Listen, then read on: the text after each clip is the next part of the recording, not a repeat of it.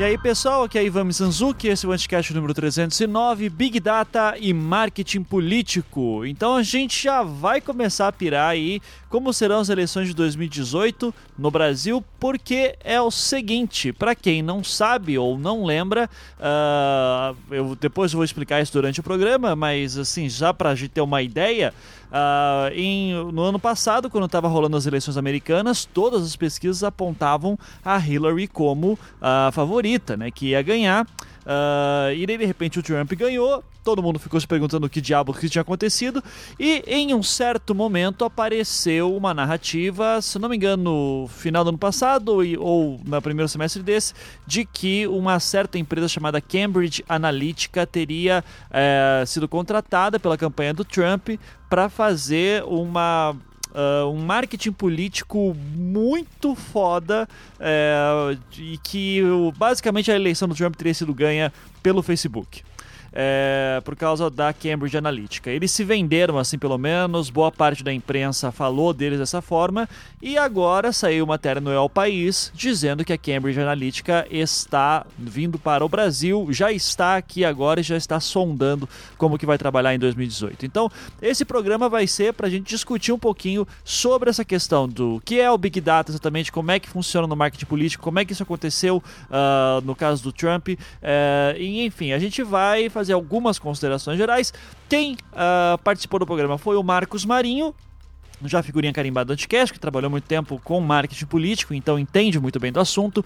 O Igor Alcântara, lá do Mundo Freak, que já participou aqui do Anticast sobre Pokémon ano passado. O Igor Alcântara trabalha com uh, ciência de dados uh, em Harvard, então vai dar aqui também uma aula pra gente sobre isso. Uh, inclusive, eu citei no programa passado e reforço o aviso: o Igor tá dando workshops online sobre introdução à ciência de dados. O link está na postagem para quem quiser saber. Inclusive, corra, porque vai ser agora no dia 22 de outubro, uh, neste domingo.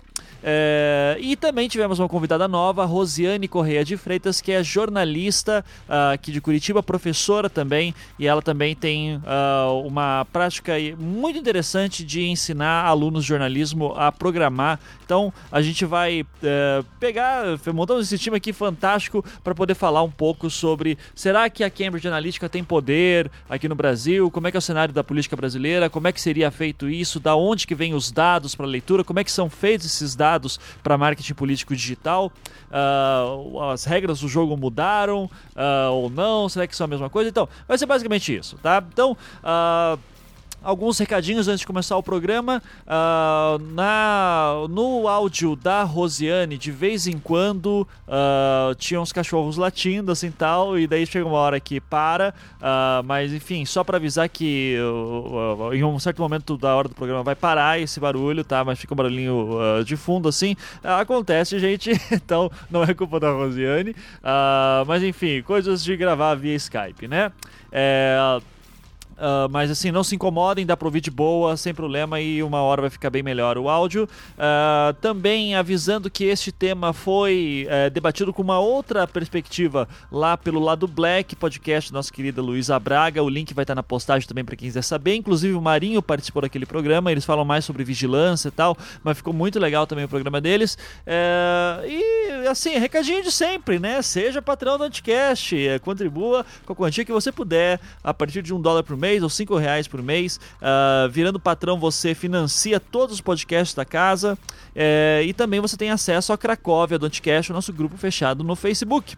Então, se você gosta do trabalho que a gente faz, quiser que ele continue, é, por gentileza, entra lá em anticast.com.br, clica lá no botãozinho Seja Patrão e lá tem todas as explicações de como você pode nos ajudar, certo? Gente, é isso. Espero que gostem do programa. Fiquem agora com ele. Começando mais um Anticast, hoje vamos falar aí de Big Data e marketing político e tentar entender como é que funciona essas loucuras. Então, para isso, nós temos aqui o nosso especialista em política e marketing político, trabalhou isso há muito tempo, senhor Marcos Marinho. Tudo bom, Marinho? Viva Malta, saudades de todos tudo na medida do possível, né, Ivan? Falar que tá tudo bom olhando pro Brasil do jeito que tá, é tá sacanagem. tá em Portugal tomando vinho aí reclamando da vida. Assim, é, essa é, é a isso, verdade. Cara, tá tenso o clima aqui, altos incêndios, a coisa tá, tá ah, perigosa não, todo é, lado. Tô sabendo, tô sabendo. Então, força aí também aos queridos portugueses.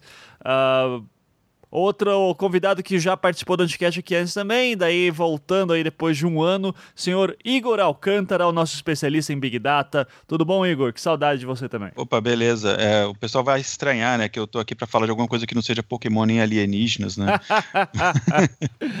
Mas pois beleza. é, no mundo eu, freak é basicamente isso, né, quando você participa lá. então...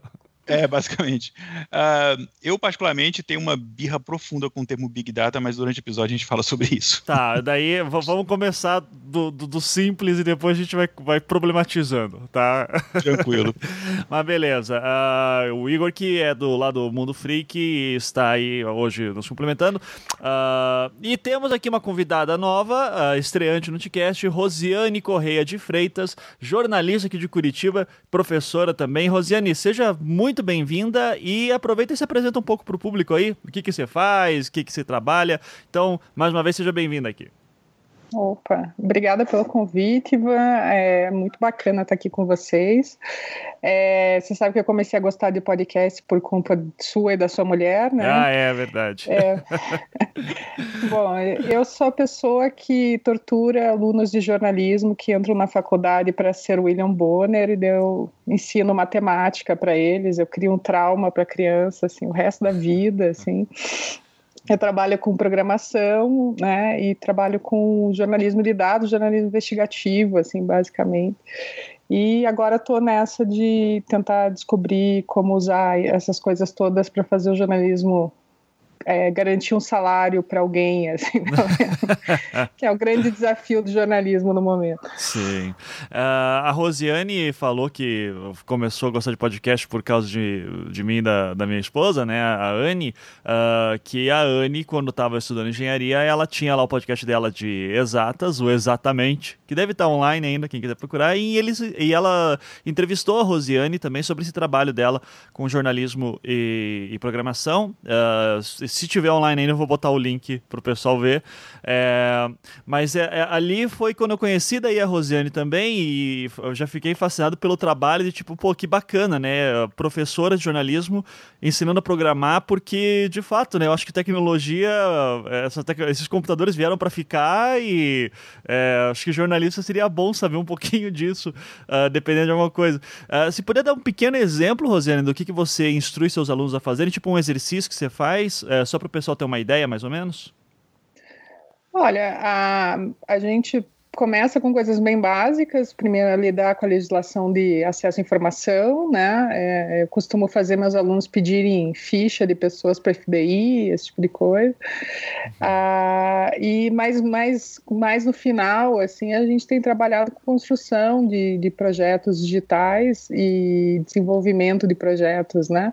A gente tem um projeto no ar que, inclusive, completa dois anos hoje, que é o Nascer Bem, que é um banco de dados das cesáreas e partos normais, uh, que foi construído pelos alunos, né? E que é, escancarou um pouco como é que os médicos se comportam, né, na, no atendimento às gestantes aqui em Curitiba, né, os, os, médicos dos planos de saúde, os médicos do SUS, assim. Então, esse é o tipo de coisa que a gente faz. É jornalismo, mas a, a gente usa a tecnologia para potencializar o que a gente pode fazer e conseguir fazer coisas mais concretas, né? Porque hoje a gente não pode dar tiro no escuro, né? Tem que acertar com força e mesmo assim às vezes é difícil fazer o trabalho jornalístico dar resultado. Então é, eu uso a programação para isso. Sim, ainda mais uh, se a gente tá, você está falando de jornalismo de dados, justamente hoje nós temos dados para caramba, então a gente tem que começar a desenvolver ferramentas para poder é, procurar os dados, organizá-los, né, e colocar no mesmo lugar, que principalmente dados públicos que o pessoal ele o pessoal dificulta de propósito para a gente não saber uh, o que está acontecendo muitas vezes. Então é o dado é público, mas o acesso a ele é muito complicado. Então uhum. uh, muito legal uh, o trabalho da Rosiane e não que isso importe, mas ela também é casada com meu, um dos meus jornalistas prediletos aqui do Paraná, né, Rogério Galindo. então um beijo pro pro, pro Galindo também, uh, que sempre tá tocando terror aí na Gazeta do Povo. É, eu, é, eu, gosto muito. é, então, uh, e também assim, eu já, já adiantando, a Rosane publicou pelo menos dois textos essa semana, uh, que eu vou deixar linkado, a gente vai falar sobre eles daqui a pouco, porque tem a ver com o tema de hoje. Igor, eu vou começar contigo e, cara, já aproveita para fazer também o jabá, que eu sei que você tá aí com o teu curso uh, de Big Data, de Big Data não, de, de, de, alguma coisa de dados, análise de dados, você já explica isso, uh, que vai ser agora também, no dia 22 de outubro. E eu quero já que você. Vamos começar do básico, tá? É, você pode falar do teu jabazinho e daí depois eu quero que você. Uh, podemos começar com, com a questão do Big Data mesmo. Eu acho difícil que as pessoas a maioria das pessoas eu creio que já conheçam o termo, mas eu queria que você desse a tua opinião, inclusive, por que você não gosta muito do termo. Daí a gente parte para a política em seguida. Tá, é, o workshop que você está mencionando é sobre é, ciência de dados. Né? Eu tenho uma, uma série de três workshops que são meio que independentes. Aí eu estou fazendo mais uma turma agora, é, dia 22, é, é um domingo, né, o dia inteiro uh, é online, né, que é Fundamentos da Ciência de Dados, que a gente pega ali desde o comecinho, para quem não tem noção nenhuma, tem teoria, prática e tal, é, enfim, o pessoal que fez antes aí é, curtiu bastante, e a gente vai ali do início da parte da ciência de dados, que é a área com, com, com a qual eu trabalho, até a gente vai chegando ali entrando, a gente chega a mencionar alguma coisa sobre machine learning, mas a gente não fala de machine learning, porque isso é um outro workshop que eu tenho específico disso. Então, uh, a minha área profissional, inclusive, eu até comentei isso offline com o Ivan, né, eu, eu, eu gravei, sei lá, acho que uns 200 podcasts é, já, e é o primeiro que eu, que eu gravo da minha área de atuação. É, que, tanto no, Finalmente! No, pois é, no, no, no tema Cash, que é, tema Cash é basicamente um monte de gente de exatas dando palpite em, em assuntos de humanas, é, por que não, né? E no Mundo Freak, enfim, eu sou lá o cético que fica, a galera tá toda empolgada, realmente, agora descobrimos, existem ETs, eu chego, não, galera, não é isso não, ó, isso aqui, aqui, aqui são evidências e tal, papá. E a primeira vez que, ou outro podcast que eu gravei, a gente gravou, foi sobre, foi bem legal, inclusive, né? Foi sobre o Pokémon GO e tal. Hum. E, mas eu trabalho mesmo com, com, com ciência de dados. É, eu trabalho com, enfim, com diferentes empresas, mas assim, atualmente quem eu me dedico é, 99% do tempo é na Universidade de Harvard. É, e eu, a gente trabalha, trabalho bastante lá com a parte de dados e com machine learning. E falando sobre Big Data, o Big Data ele é um termo mal utilizado, que a galera usa Big Data para qualquer coisa que envolva esse universo da ciência de dados. Big, quando a gente fala em Big Data, conceitualmente, a gente está se referindo basicamente a uma. Imagina um banco de dados que você manipula ele de forma diferente do banco de dados normal, porque você está trabalhando com um banco de dados para um volume é, absurdo de dados. Então, basicamente, é uma tecnologia de armazenamento e manipulação de dados em grande, em volume, em grande escala. É, só que a galera põe nesse mesmo guarda-chuva, quando se fala, ah, vou fazer, sei lá, um machine learning, vou fazer uma análise de texto, vou fazer isso, isso e aquilo. É, o pessoal coloca dentro desse guarda-chuva de Big Data, mas 90% dos projetos de machine learning, de, de ciência de dados, não, tem, não usa esse, essas bancos de dados, essa estrutura de Big Data. É, enfim, então, isso que eu tenho uma, uma birra é, profunda. Uhum. Em relação ao que a gente vai gravar hoje, é o trabalho que eu faço, eu não, eu não trabalho para, enfim, eu trabalho para o lado, não trabalho para o lado negro da força, eu trabalho para o outro lado, mas o, o, boa parte do trabalho que eu faço na Universidade de Harvard tem muita, em, em termos técnicos, tem muita, muito a ver. Então, se você quiser, eu falo mais ou menos o que, que eu faço, porque muito do que eu faço, a gente faz muito profiling de pessoas e tal, é, é o que é o que a Cambridge Analytica faz do outro lado. Uhum. A gente faz usa técnicas praticamente as mesmas, digamos assim. Sim.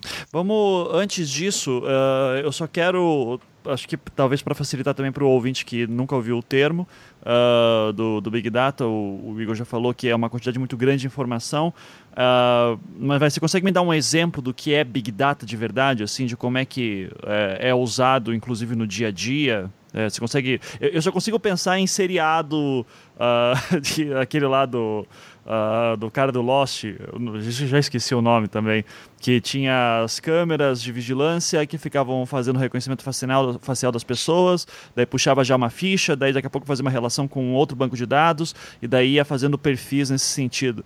Uh, esqueci o nome da série, desculpa quem é fã, Uh, mas você consegue me dar um exemplo de Big Data que existe hoje, que não é ficção científica e que faz parte do dia a dia?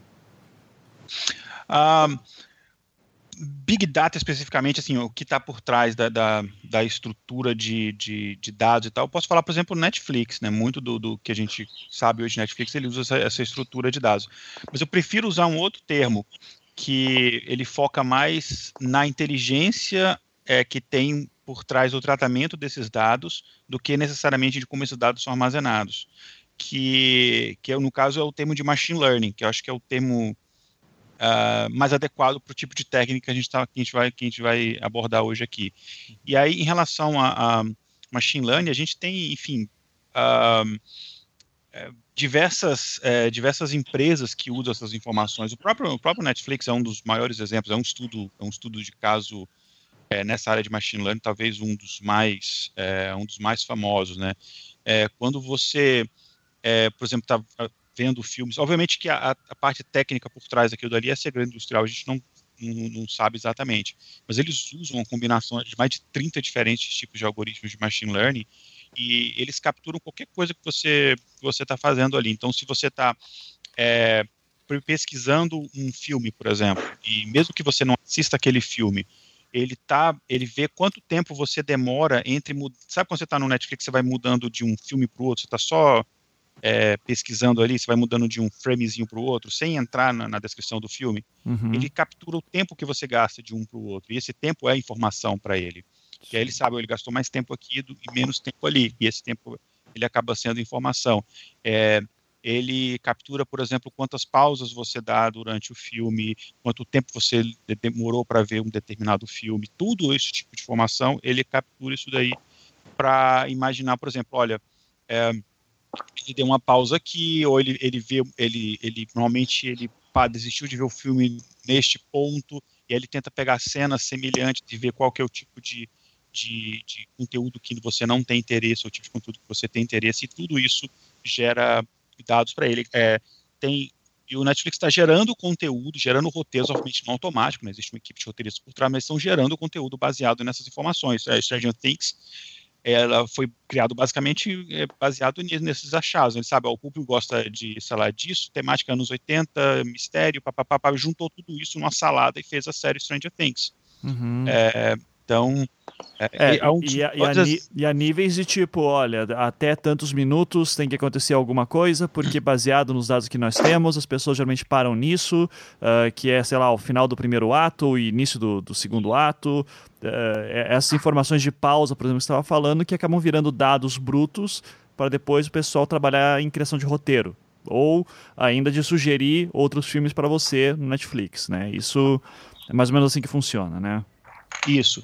E aí, quando eu falo dados, existem informações, existem dados que a gente fornece para é, para essas empresas, depois eu posso falar um pouco desses data brokers, é para essas empresas que, que, que, revendem ou utilizam esses dados que a gente nem imagina que são dados. Uhum. O fato de você, por exemplo, estar tá andando com o seu celular, aqui isso gera dados. É, a velocidade com que você anda é registrada, a frequência com que você, é, por exemplo, pega o celular, o movimento com que você faz o celular, tudo isso é dado que é gerado. É, e existem é, empresas que usam esses dados até para tentar, por exemplo, faz, inferir se, por exemplo, você é uma pessoa mais ansiosa ou não, baseado na quantidade de vezes que você a, ativa a tela do seu celular, é, baseado na velocidade com que você caminha, é, baseado na sua localização geográfica, quanto tempo você fica em cada lugar, mesmo que você não deixe aqui lá nas redes sociais, é, o seu localizador do celular está sempre ativado. Tanto não sei se aí no Brasil acontece, mas aqui, por exemplo, é, eu, por exemplo, sou assinante da minha operadora de, de celular é a Verizon. E aí, se eu estou passando perto de uma loja da Verizon, eu recebo uma notificação. Se estou passando perto da, da Starbucks, o aplicativo da Starbucks também faz uma notificação para mim. Ele sabe quais são as bebidas que eu gosto e ele fala, ó, bebida tal, ele me dá um desconto ou, ou, ou sugere alguma coisa e tal.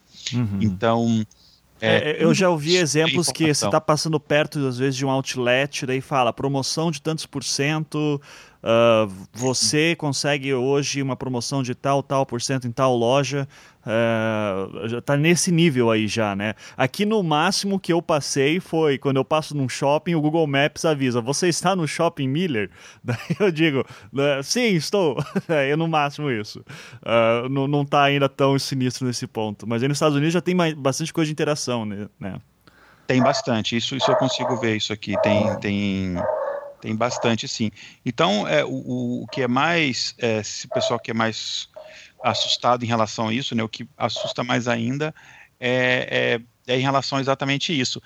E esse, isso sem isso a gente nem, sim, se a gente for entrar, e aí depois a gente pode até falar sobre isso, mas se a gente for entrar, por exemplo, nas dados que nós de forma voluntária compartilhamos nas redes sociais, então, enfim, depois eu posso até falar um pouco da, dessa parte também, hum. mas, enfim, é, e todas essas quantidades de dados, elas são utilizadas de formas que a gente nem imagina, é, enfim, ao uhum. benefício de é, tem um dados empresas ou indivíduos. É, só para trazer mais perto do pessoal, né, é, a gente no Brasil tem muito essa coisa do cartão da loja, né, que é um, uma coleta de informação relevante e também tem esse tratamento. E tem o caso clássico da Target, né, que é aquela história de que a Target descobriu que uma menina estava grávida antes da, dos pais, né? Não sei se vocês conhecem essa é, que é, que é, é antigo, não, não é lenda essa história. Eu, eu sempre não, ouço é essa história e eu acho que é lenda, não é possível. É verdade, é verdade, é verdade. É. Uhum. Que a, a menina foi lá comprar algumas coisas, ela tinha o cartão da Target, e daí a Target identificou que ela estava grávida e mandou para casa dela ofertas de fralda, de roupa e tal, e a família, né, é, descobriu que ela estava grávida por conta disso, e é uma coisa extremamente plausível, né? Que você reconheça que tipo de comportamento aconteça com alguém quando está numa determinada situação de vida, né? Uhum. Eu tenho, inclusive, aquela piada de que o Google sabe que você vai se divorciar antes de você saber. Então, ó, eu vou. Posso. Eu... Ah, fala aí. Desculpa, posso, posso pegar só um gancho né, claro. nisso, é, nessa história, e só complementar. Tem. É, enfim, essa é uma área, a gente vai acabar entrando nessa, nesse assunto mais cedo ou mais tarde, então, só adiantando, mas uma coisa principal no, na, no negócio, da, não só da, da, Cambridge Analytica, mas de várias outras empresas que fazem esse tipo de coisa para política, para marketing, para diversas outras áreas, é, é você conseguir, através de informações que você tem das pessoas, traçar um perfil da personalidade da pessoa e, baseado nisso, você conseguir prever o comportamento ou reação das pessoas. É, e, enfim, isso não é minha área, tem, é, provavelmente vou estar falando besteira aqui, mas é, isso nasceu na área da psicologia, então você tem diversos testes, sempre teve, né, que as pessoas fazem esse teste baseado no, nesses questionários, nesses testes que as pessoas, as pessoas fazem, é traçado um perfil psicológico das pessoas. Só que era, é, havia uma complicação antigamente, é, que, enfim, você tinha que as pessoas tinham que preencher esse questionário, era sempre chato, você era difícil você conseguir número de, suficiente de pessoas. Normalmente você conseguia pessoas na mesma região e aí a sua pesquisa estava altamente enviesada, né? Porque você não poderia fazer nenhuma inferência para pessoas de fora dali. É, e inclusive muitos desses estudos que a gente vê que ah, estudos mostram que, etc. Normalmente é um estudo absurdamente enviesado. O cara pegou ali seis gatos pingados ali da, da, da sala de aula dele, entrevistou e fala como se a população mundial é, tivesse o mesmo comportamento.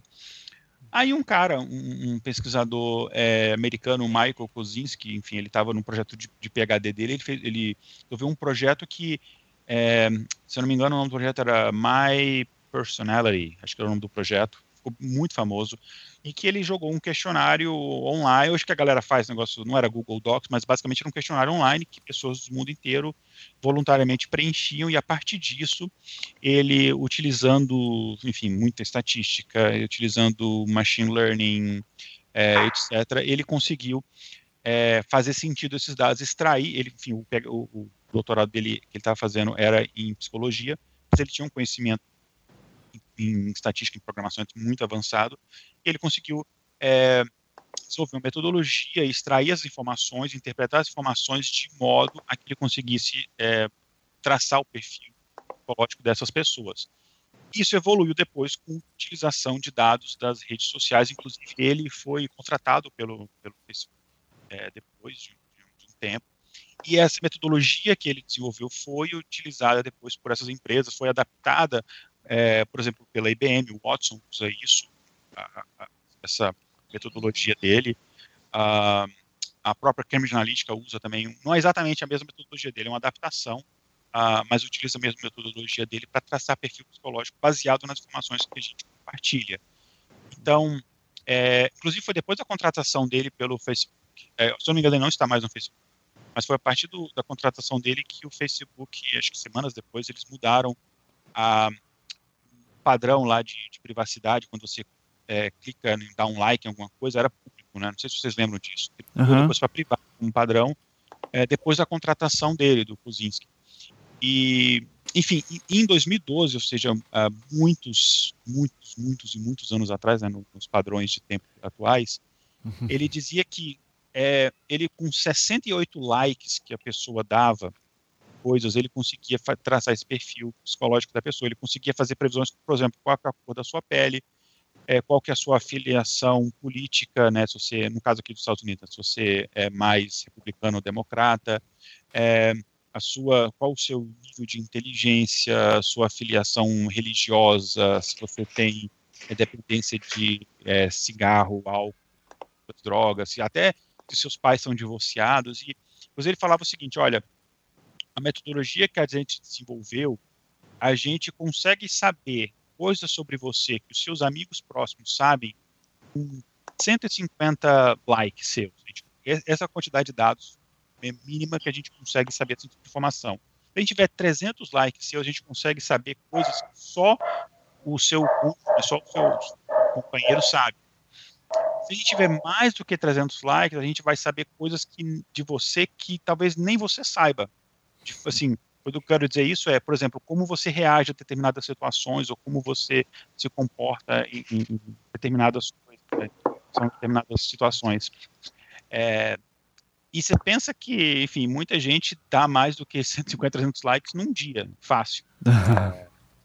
então, é, são dados é, que a gente gera, enfim, depois, é, se, eu, se algum momento eu, eu, eu ficar muito técnico, é, pode gritar e mandar calar a boca, não tem problema. Não, fica à vontade, tá ótimo. Depois, eu posso, depois a gente pode entrar um pouco nisso e explicar um pouquinho uh, da técnica de como é que essas, como é que, para ficar um pouco menos obscuro, né, de como é que uma coisa que eu escrevo, um like que eu dou, vira uma informação que as pessoas conseguem saber se eu vou votar neste partido ou naquele partido, ou vou comprar esse produto ou aquele outro.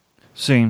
Uh, então, assim, é, eu, eu, eu, acho que é legal essa explicação do Igor, porque justamente era uma dúvida que eu sempre tinha do tipo, ok, como é que o Facebook pode traçar minha personalidade é, eu ainda fico muito cético, né, para brincar dos termos do, do mundo freak, dessa questão de é, criar, é, criar perfis através uh, dos meus likes.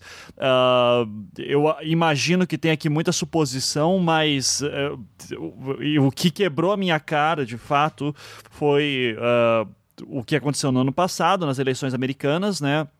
Uh, é bom lembrar, assim, para quem já, para quem esqueceu, uh, a Hillary sempre apont era apontada como a, a favorita é, em todas as pesquisas e o Trump de repente uh, sempre disse não, não vai ganhar, vai, vai ter uma adesão grande, mas não vai ganhar. Tarará. Foi até uma surpresa quando ele, de fato, foi à frente do, do Partido Republicano.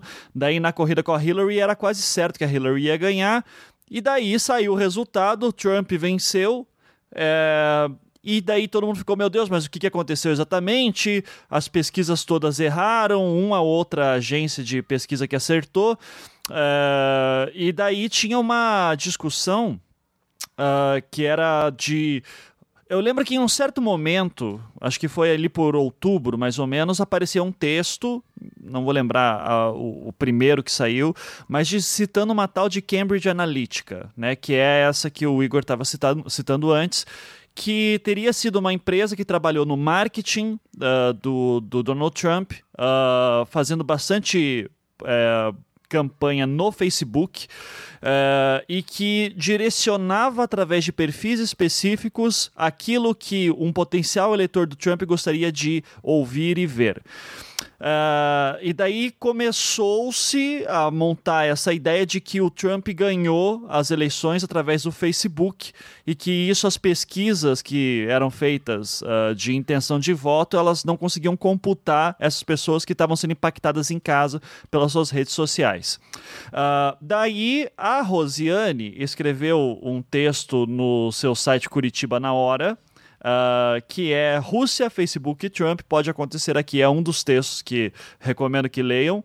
Uh, e Rosiane, nesse texto você até postou um vídeo da BBC sobre de, que é com uma mulher que ela trabalhou diretamente na campanha do Trump pela, uh, se não me engano, pela Cambridge Analytica mesmo. Você podia explicar um pouquinho o que, que foi, como é que foi pensada, então, essa questão de Big Data, uh, a Cambridge Analytica e a campanha do Trump? Você que escreveu sobre isso? É, o que o... Na verdade, tem duas coisas paralelas aí, né? Uma coisa é que dentro desse espaço que a gente tem, que é o Facebook, Twitter, WhatsApp, enfim, você tem um ambiente em que você, é, o Facebook precisa que você esteja cada vez mais tempo lá dentro. Então ele explora certas coisas que vão prender você lá, né? E, e, boa parte dessas emoções são emoções passionais, né? Não são, não, não é racional. Então é um ambiente que fomenta esse tipo de coisa, coisas é, frias, racionais, quer dizer, discussões científicas são são inúteis no Facebook, né? Não vão atrair é, like, não vão viver, não vão fazer aquilo ferver. Agora, coisas que, que mexem com, né, com, com, com o sangue das pessoas, sim. Então tem essa primeira questão aí. A segunda questão é que você tem o Trump, tem essa questão do, da Rússia e da interferência da Rússia. É, e em paralelo também, não só essa questão da Rússia, mas também a, a, o fato de que muita gente ganha dinheiro com informações falsas na internet. Né? Tem até um, é, tem uma história de uns caras na, na Europa, né, uns meninos que, que fizeram muito dinheiro durante a eleição americana, publicando boato, né, publicando coisa tipo a Hillary é gay, né, essas coisas assim absurdas, assim. Teve o Pizzagate, porque... né, o famoso Pizzagate também. Quem, quem não tá sabendo, procure na internet que é uma das coisas mais bizarras que aconteceram também. É, a gente tá num mundo que tudo pode ser real, né, tipo, e aí até inclusive tem um episódio muito bom do Rei Web sobre isso, né? Que eles falam sobre os softwares que alteram vídeo e tal. Eu também acho que se você quiser botar o link aí é uma coisa interessante para você ouvir. Uhum. É, e então tem assim, o, o, a gente está num ambiente carregado, né? E que explora muito essas mensagens simples que mexem muito com as pessoas. E aí, por último, você tem o Trump, que é um cara que estava fazendo campanha com a, ah, questões é, muito pontuais, simplistas, né, e mexendo com essas emoções aí do, do americano, né, o americano, principalmente o americano branco, né, pobre, que se sente é, prejudicado pela evolução do país, pela evolução das questões de direitos é, humanos, e, né, pela questão do, do, do, dos direitos à igualdade da mulher, enfim, ele se sente prejudicado porque a vida dele não melhorou, ele, ele viveu muito mal nos últimos anos, ele perdeu muito dinheiro né, na crise de 2008, são as pessoas que perderam casa, né, que perderam pensão, é, e que né, perderam bons empregos e que estão procurando alguém para culpar, né? E o Trump foi lá e assumiu esse papel e, e né, colocou culpa no, nos,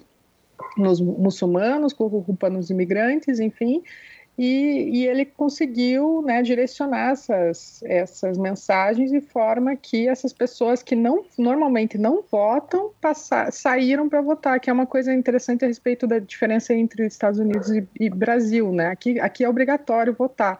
Então você parte do princípio que todo mundo vai votar. Então, né, você não precisa tirar as pessoas de casa, mas lá, como não é obrigatório, e a, e a presença das pessoas é baixa né, no, dia de votação, você tem que inflar as pessoas para que elas se sintam capazes de sair de casa no dia da eleição e votem de fato. Então, essa, essa, essa, essa coisa que o Trump tinha de né, lock her up, né, build a wall, essas, esses gritos de guerra, era uma forma de tirar essas pessoas que tradicionalmente não se envolviam em política, não votavam, né, não erguiam bandeiras, saíram, foram votar e, e fizeram, né, ele se eleger, que é uma coisa que diariamente, toda vez que eu abro o jornal e vejo o Trump fez não sei o que, eu fico pensando, meu Deus, ele realmente é presidente. É, ah, pa pa parece ainda que é ficção, né? Sei que nem estava no início da, da campanha.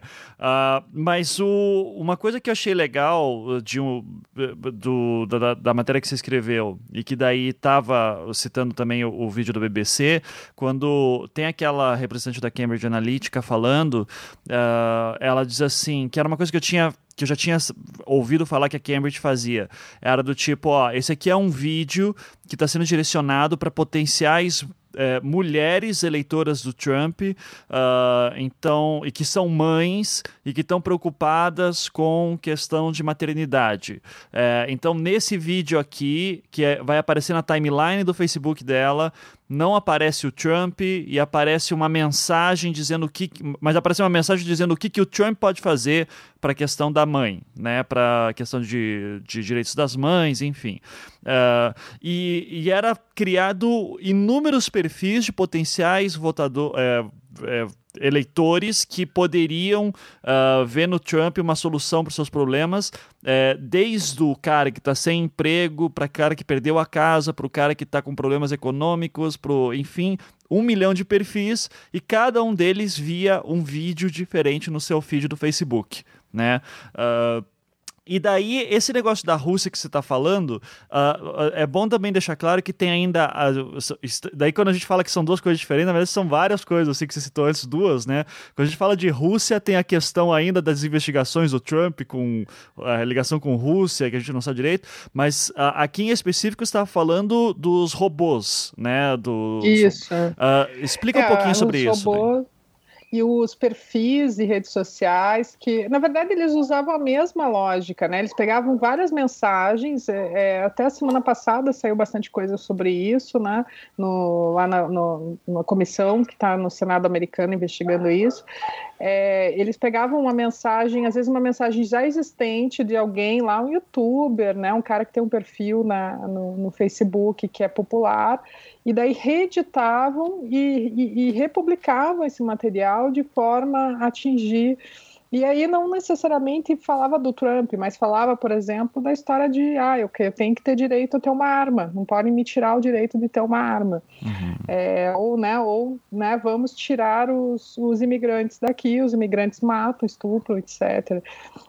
Então eles ficavam batendo nesses temas é, com toda essa rede e isso cria uma sensação de que, primeiro que cria uma, uma validação social de algumas ideias que, de, que estavam perdendo força nos Estados Unidos, né? Uhum. A, você passou a, a, quer dizer, a, a saiu do armário, né? Eles estavam num período de, em que eles não podiam publicamente se assumir como Klan e agora eles saíram do armário, eles estão de novo aí, passou a ser é, tolerado em público que as pessoas né, se declarem da Ku Klux Klan. Uhum. E, então, é isso que esse, essa vinculação dessas mensagens criou, né? Criou esse momento de as pessoas é, voltarem a falar de coisas que, de repente, teoricamente estariam superadas. Nunca são, né? Mas, Sim. enfim.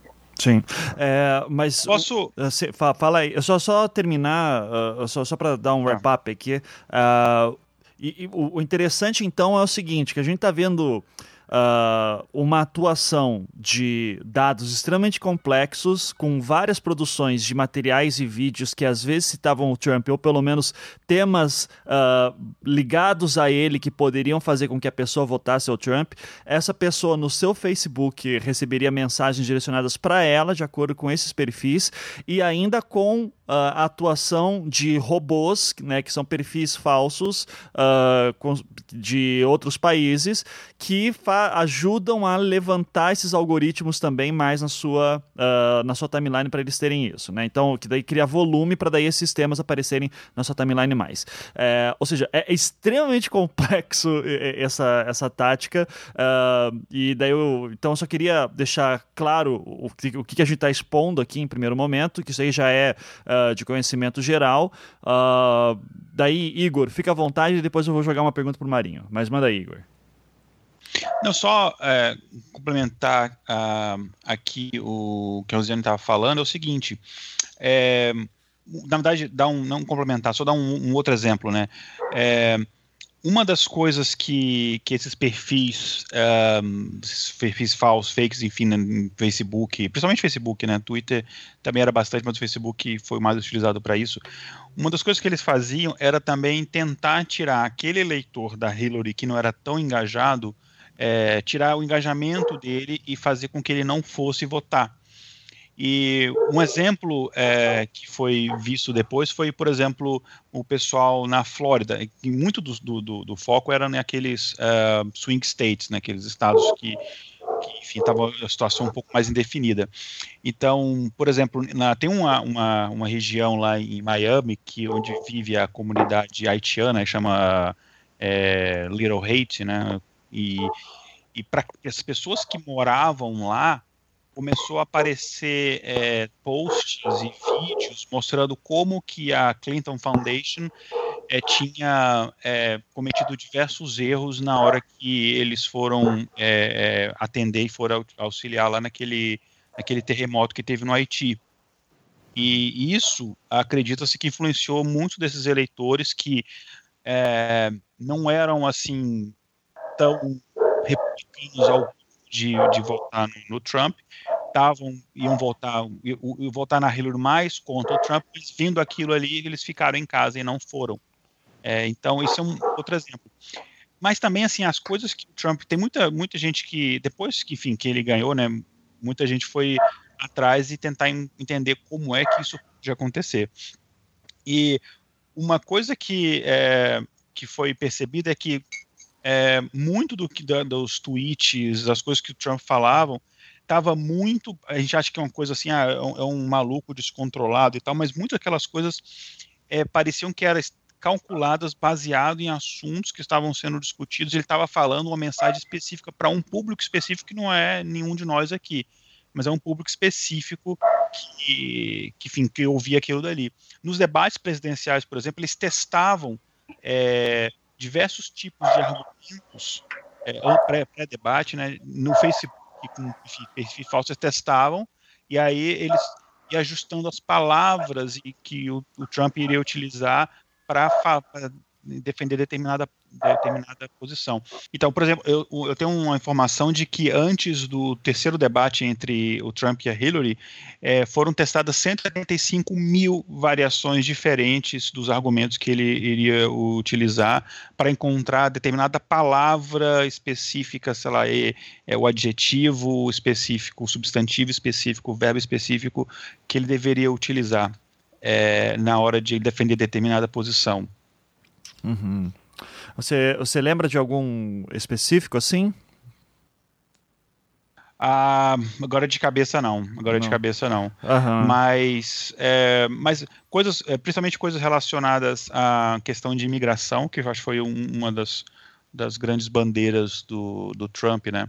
É, e é, é interessante essa forma aí que é, tem é, essa coisa de você usar um algoritmo de, de, de machine learning com, com, interpretação de texto, né, até muito esse estudo da, da, parte da linguística no machine learning é, hoje em dia está bastante é, popular, é muito comum em diversas, em, em, em diversas áreas, pra, não só para você entender o, que, as, o sentido do que as pessoas estão escrevendo, né, você, no caso, o computador, mas para você ajustar uma campanha de marketing ou para ajustar um determinado discurso, um, uma mensagem de post também é, é dá para você fazer letra de música que vai ter um maior apelo, por exemplo, para essa geração, para os milênios, baseado só em machine learning, por exemplo. Sim, sim.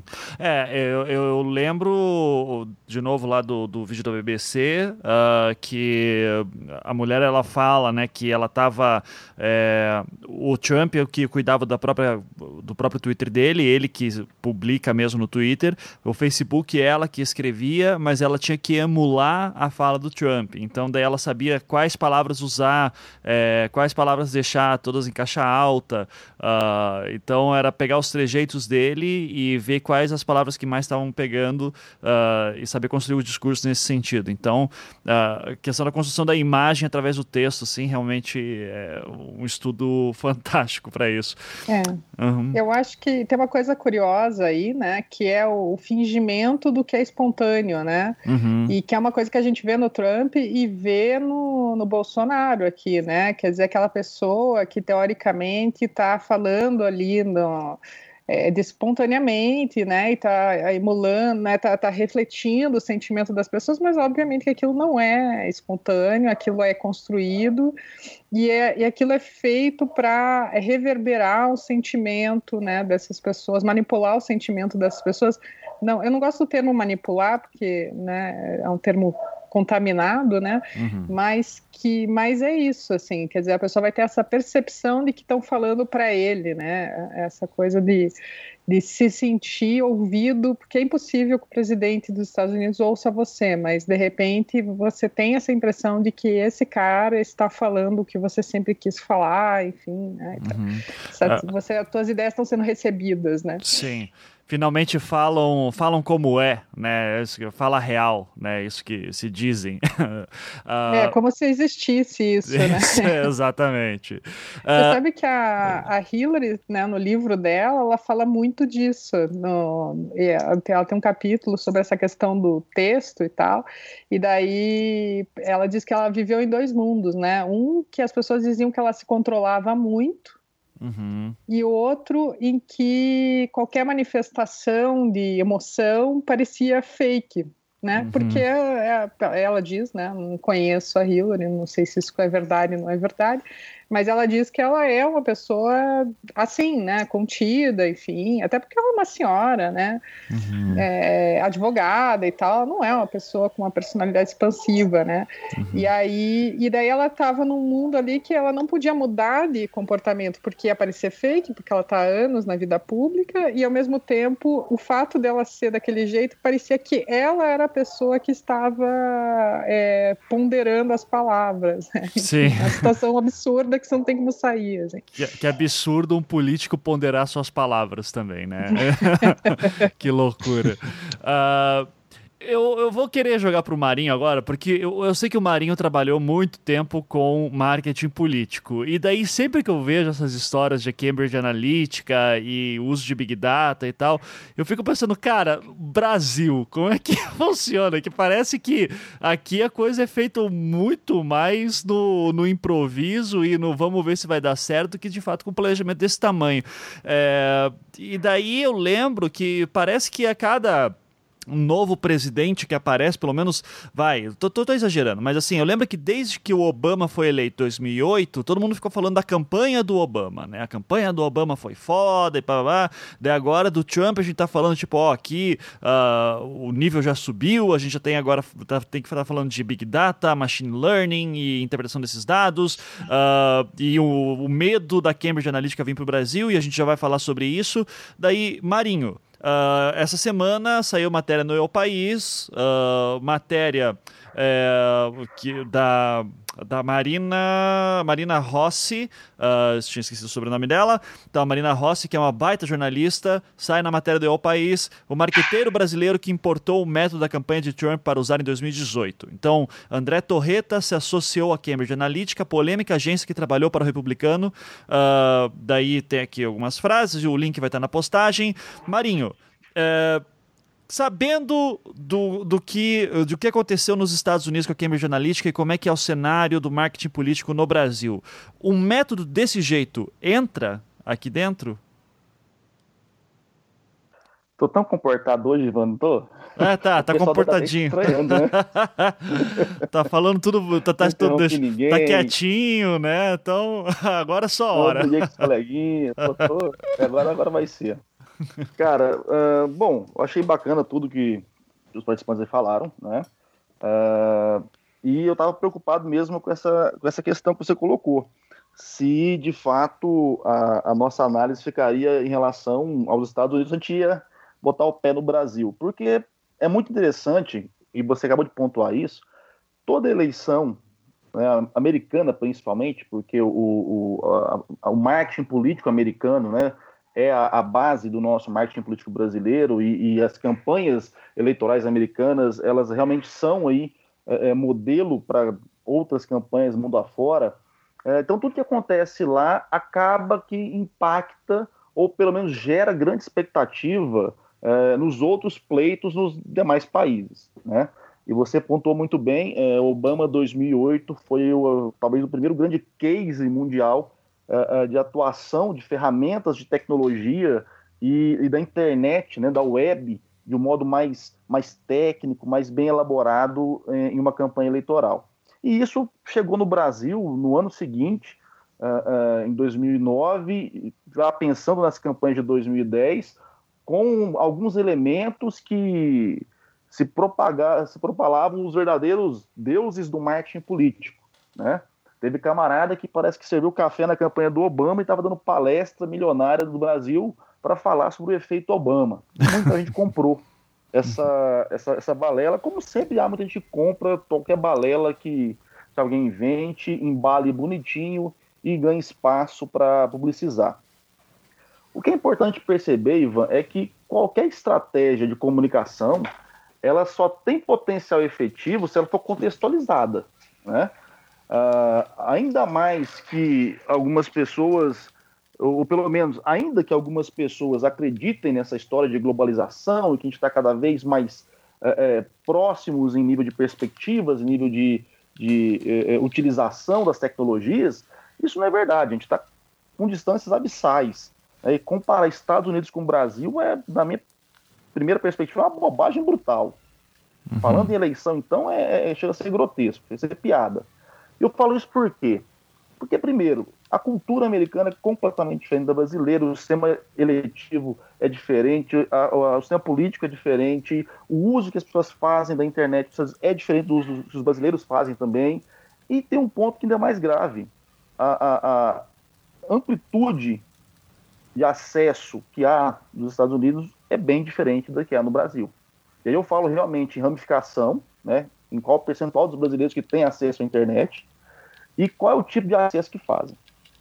Ainda que essa geração de, de dados seja importante e poderosa, né, o que eu posso falar é, são elementos que auxiliam na construção das mensagens, que auxiliam no direcionamento das mensagens, que auxiliam na, no, no, mapeamento da, da, dos espaços, dos espectros políticos, mas que efetivamente ainda não são capazes de dar aquilo que os candidatos pretendem receber quando contratam esse tipo de serviço, né?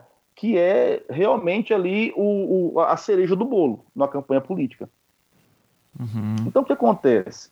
Os camaradas pegam elementos que funcionam muito bem num contexto, que é o contexto americano, que tem uma produção de dados brutal, que já tem anos de recolha de dados, né? O, como falado, o, o Big Data ela funciona porque você tem anos e anos de acúmulo de informações né? e querem colocar a mesma técnica no Brasil, a gente nem tem bancos de dados tão bons quanto os de lá. Sim. Então, quando você pensa que você vai usar uma tecnologia projetada para um país que tem material para te fornecer, em um outro país que não tem esse material, já de primeira instância dá um, um, um break no processo, né? Uhum. É óbvio que o Brasil está crescendo bastante na utilização das tecnologias, na, na, no acesso às redes sociais digitais, mas ainda não está no nível dos Estados Unidos.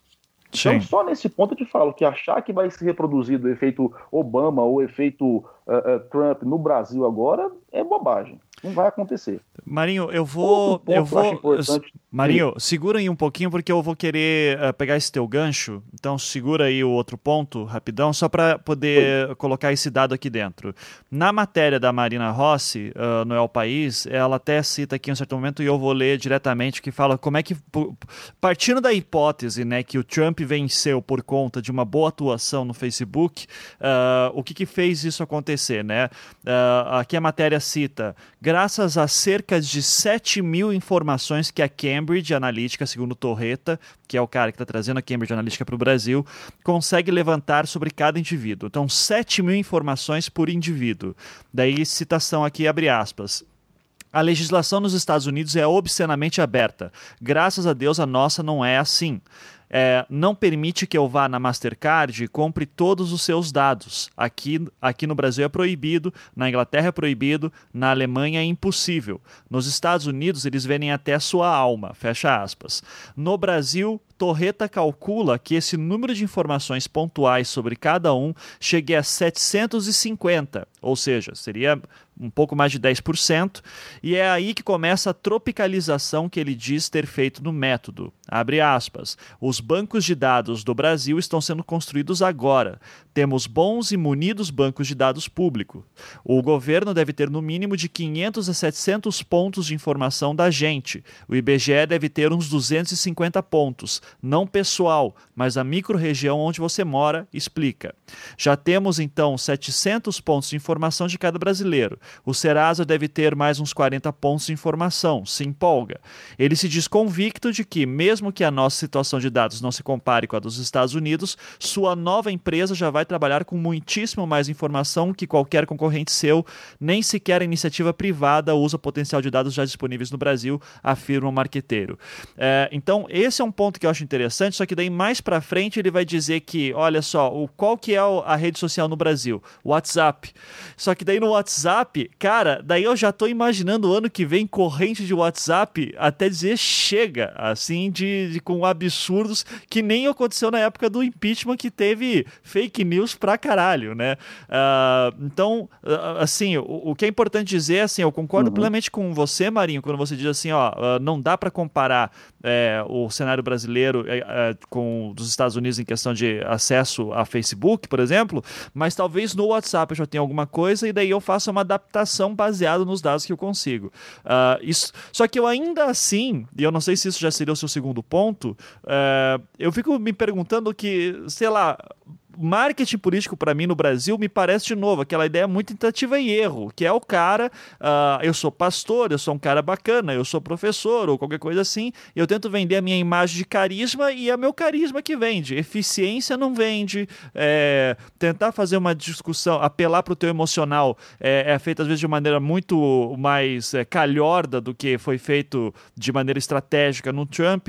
É, então queria saber se é, é por aí mesmo e, enfim, é, e também já complementa seu segundo ponto aí. Eu só queria, não queria perder aquele gancho para poder colocar essa informação. Uhum. Então, Ivan, é, é interessante, e aí eu, eu, li também a matéria que você está tá citando, e é bacana que ele, ele, tem uma perspectiva, né, esse, esse senhor aqui, que é o marqueteiro, muito de mercado, né? Ele até cita na, na, reportagem que ele trabalhou com vários produtos, várias marcas e tal. Então ele tem uma perspectiva mercadológica. O que eu sempre critiquei, e acredito que em algum outro anticast eu tenha comentado sobre isso, que existe no Brasil muito publicitário ou muito profissional de marketing que quer vender política como se vende sabonete. e o povo não compra política como compra sabonete. Então aí eu já percebo que eles barram numa nova situação, que é a seguinte: por mais que ele tenha um bilhão de dados e ele consiga acessar imensos grupos, né, e consiga de repente alinhar uma comunicação para qual esses grupos têm um pouco mais de afinidade, né? A gente tem que perceber que o produto candidato é um produto de demanda negativa. As pessoas não votam porque elas gostam de votar, né? Geralmente, elas não buscam um, um candidato é, no momento da eleição porque acompanham esse candidato ou porque de fato a, acreditam nesse candidato é, é, é, a ponto de ir lá e votar nele, porque se fosse assim, não precisaria de todo esse trabalho, né? Você já teria toda uma militância, todo um, um, um, uma, um grupo eleitoral que te garantiria esses votos, então você tem que convencer o cara na hora mesmo. Então, esse processo de você vender um produto de demanda negativa, ele já tem uma outra lógica muito diferente de que você vender um produto que há algum tipo de interesse por parte do, do cliente, né? Vamos colocar dessa forma.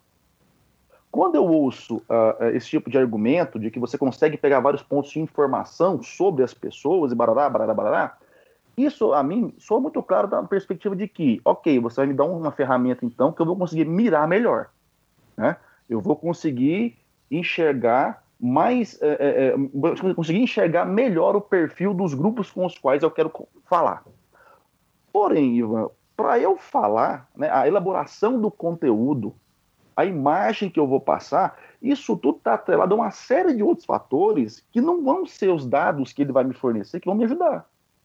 Fazer campanha, ou melhor, fazer uma campanha com potencial de vitória, não está atrelado unicamente em saber onde eu vou falar e com quem eu vou falar, mas é o que, que eu vou falar com esse cara e o que, que eu tenho já construído de background que vai me dar sustentação para a imagem que eu projetar para ele. Se você pegar a imagem do Trump, principalmente, nós estamos falando de um camarada que já tinha uma imagem bastante consolidada nos Estados Unidos. Então não é um camarada que saiu do nada e por conta da fortuna teve acesso a excepcionais ferramentas de monitoramento e, vamos dizer assim, de mira, foi lá e ganhou a eleição. Nós estamos falando de, um camarada que já tinha todo um background, que já tinha um histórico, uma representação constituída, e, de acordo com o momento é, é social que o país vivia, percebeu que, ao usar tais ferramentas, conseguiria impactar um grupo que tinha potencial para ouvi-lo. No Brasil, a coisa tem que funcionar da mesma forma.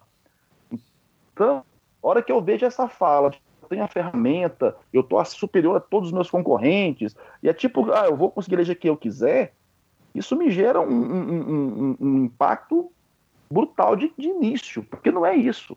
Né? Se fosse assim, era muito fácil eleger qualquer pessoa, e já está provado que não é. Uhum. Na última eleição, houve vários candidatos milionários que perderam para estreantes.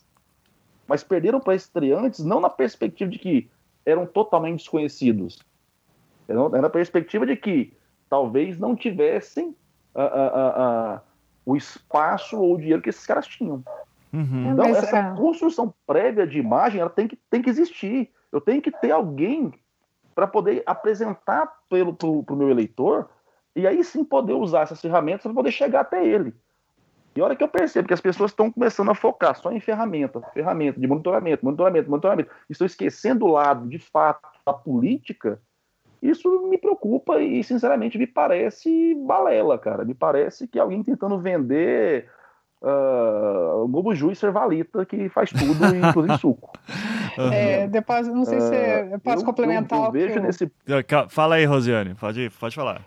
Por favor. É, você queria, desculpa, Marinho, é, eu queria complementar aí que eu acho que existe uma coisa radical de diferença entre o, o sistema americano e o sistema brasileiro, que é, assim, o sistema americano, uh, ele tem uma militância forte, né? As pessoas são filiadas, né, aos uhum. partidos, elas participam do processo de escolha do candidato do partido de forma muito forte.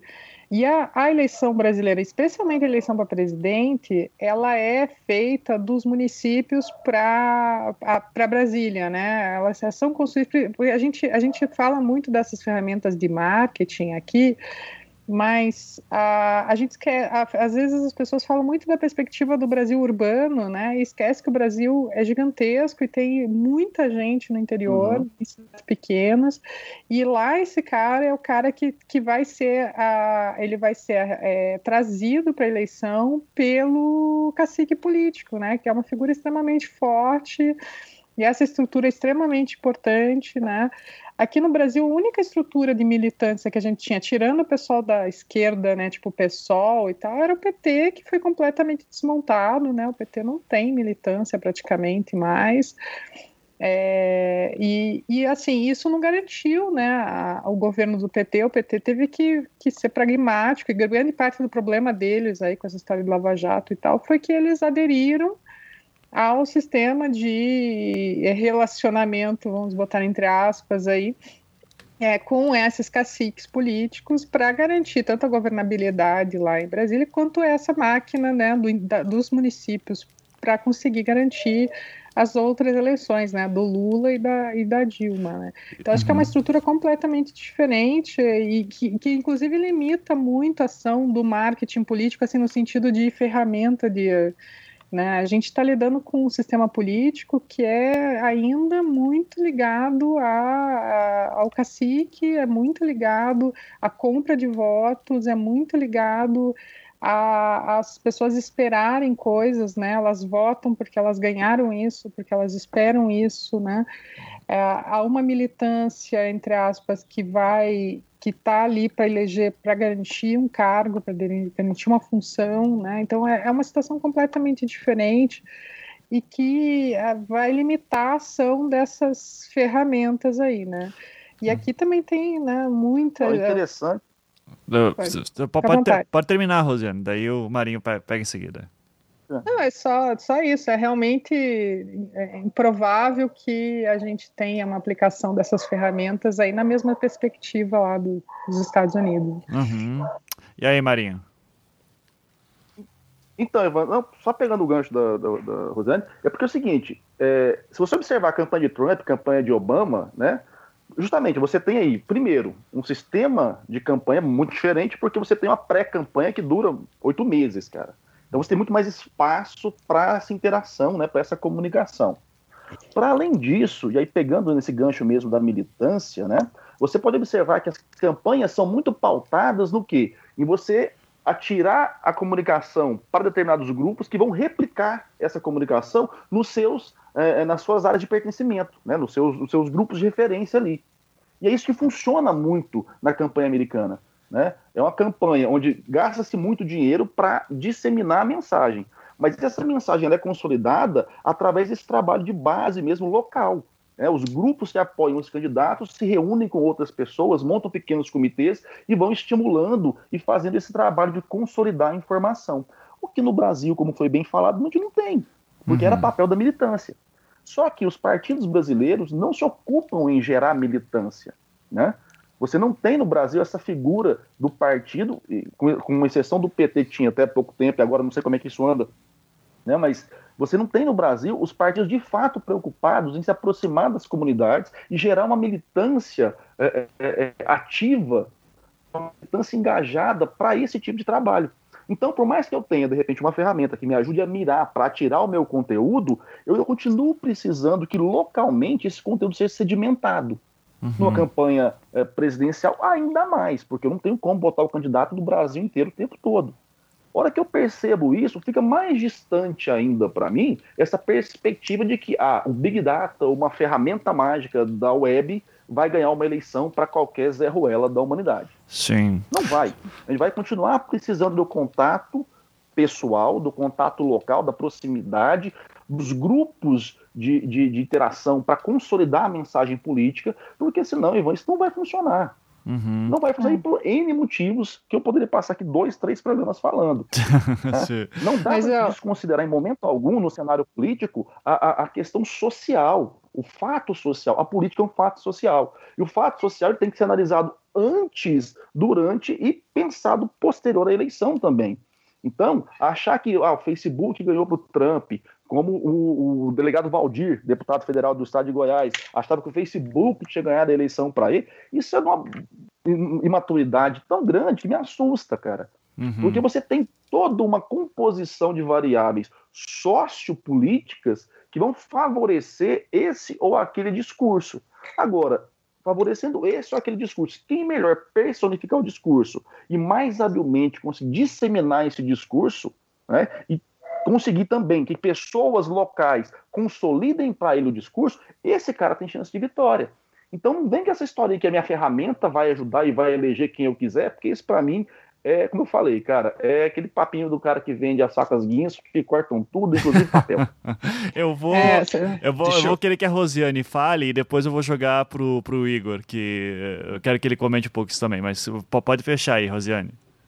Não, eu, eu queria fazer um, um, contraponto só, né? Defendendo um lado, agora a gente olha pelo, pelo outro lado. Assim. Por outro lado, eu acho uma coisa que é muito perigosa na eleição de 2018 que é o fato da gente estar tá vendo um, alguns temas agregando pessoas em torno delas, né? E que é uma coisa que, eu, que o MBL está explorando muito fortemente, né? Que é essa coisa de você dar, né? Apontar um culpado por algo e, e reunir as pessoas em volta, porque daí você vê muita gente aderindo a essa ideia, que é o que eu estava falando, né? No, no meu outro texto lá dessa história a, das fake news, né, e como que isso pode servir para a campanha, né? Então você tem essa coisa do semana passada eu recebi um negócio dizendo que o, o Jean Willis está produzindo um vídeo, um filme sobre o Corpus Christi, em que Jesus é gay, né? com dinheiro da Lei Rouanet, né? É o... Sempre.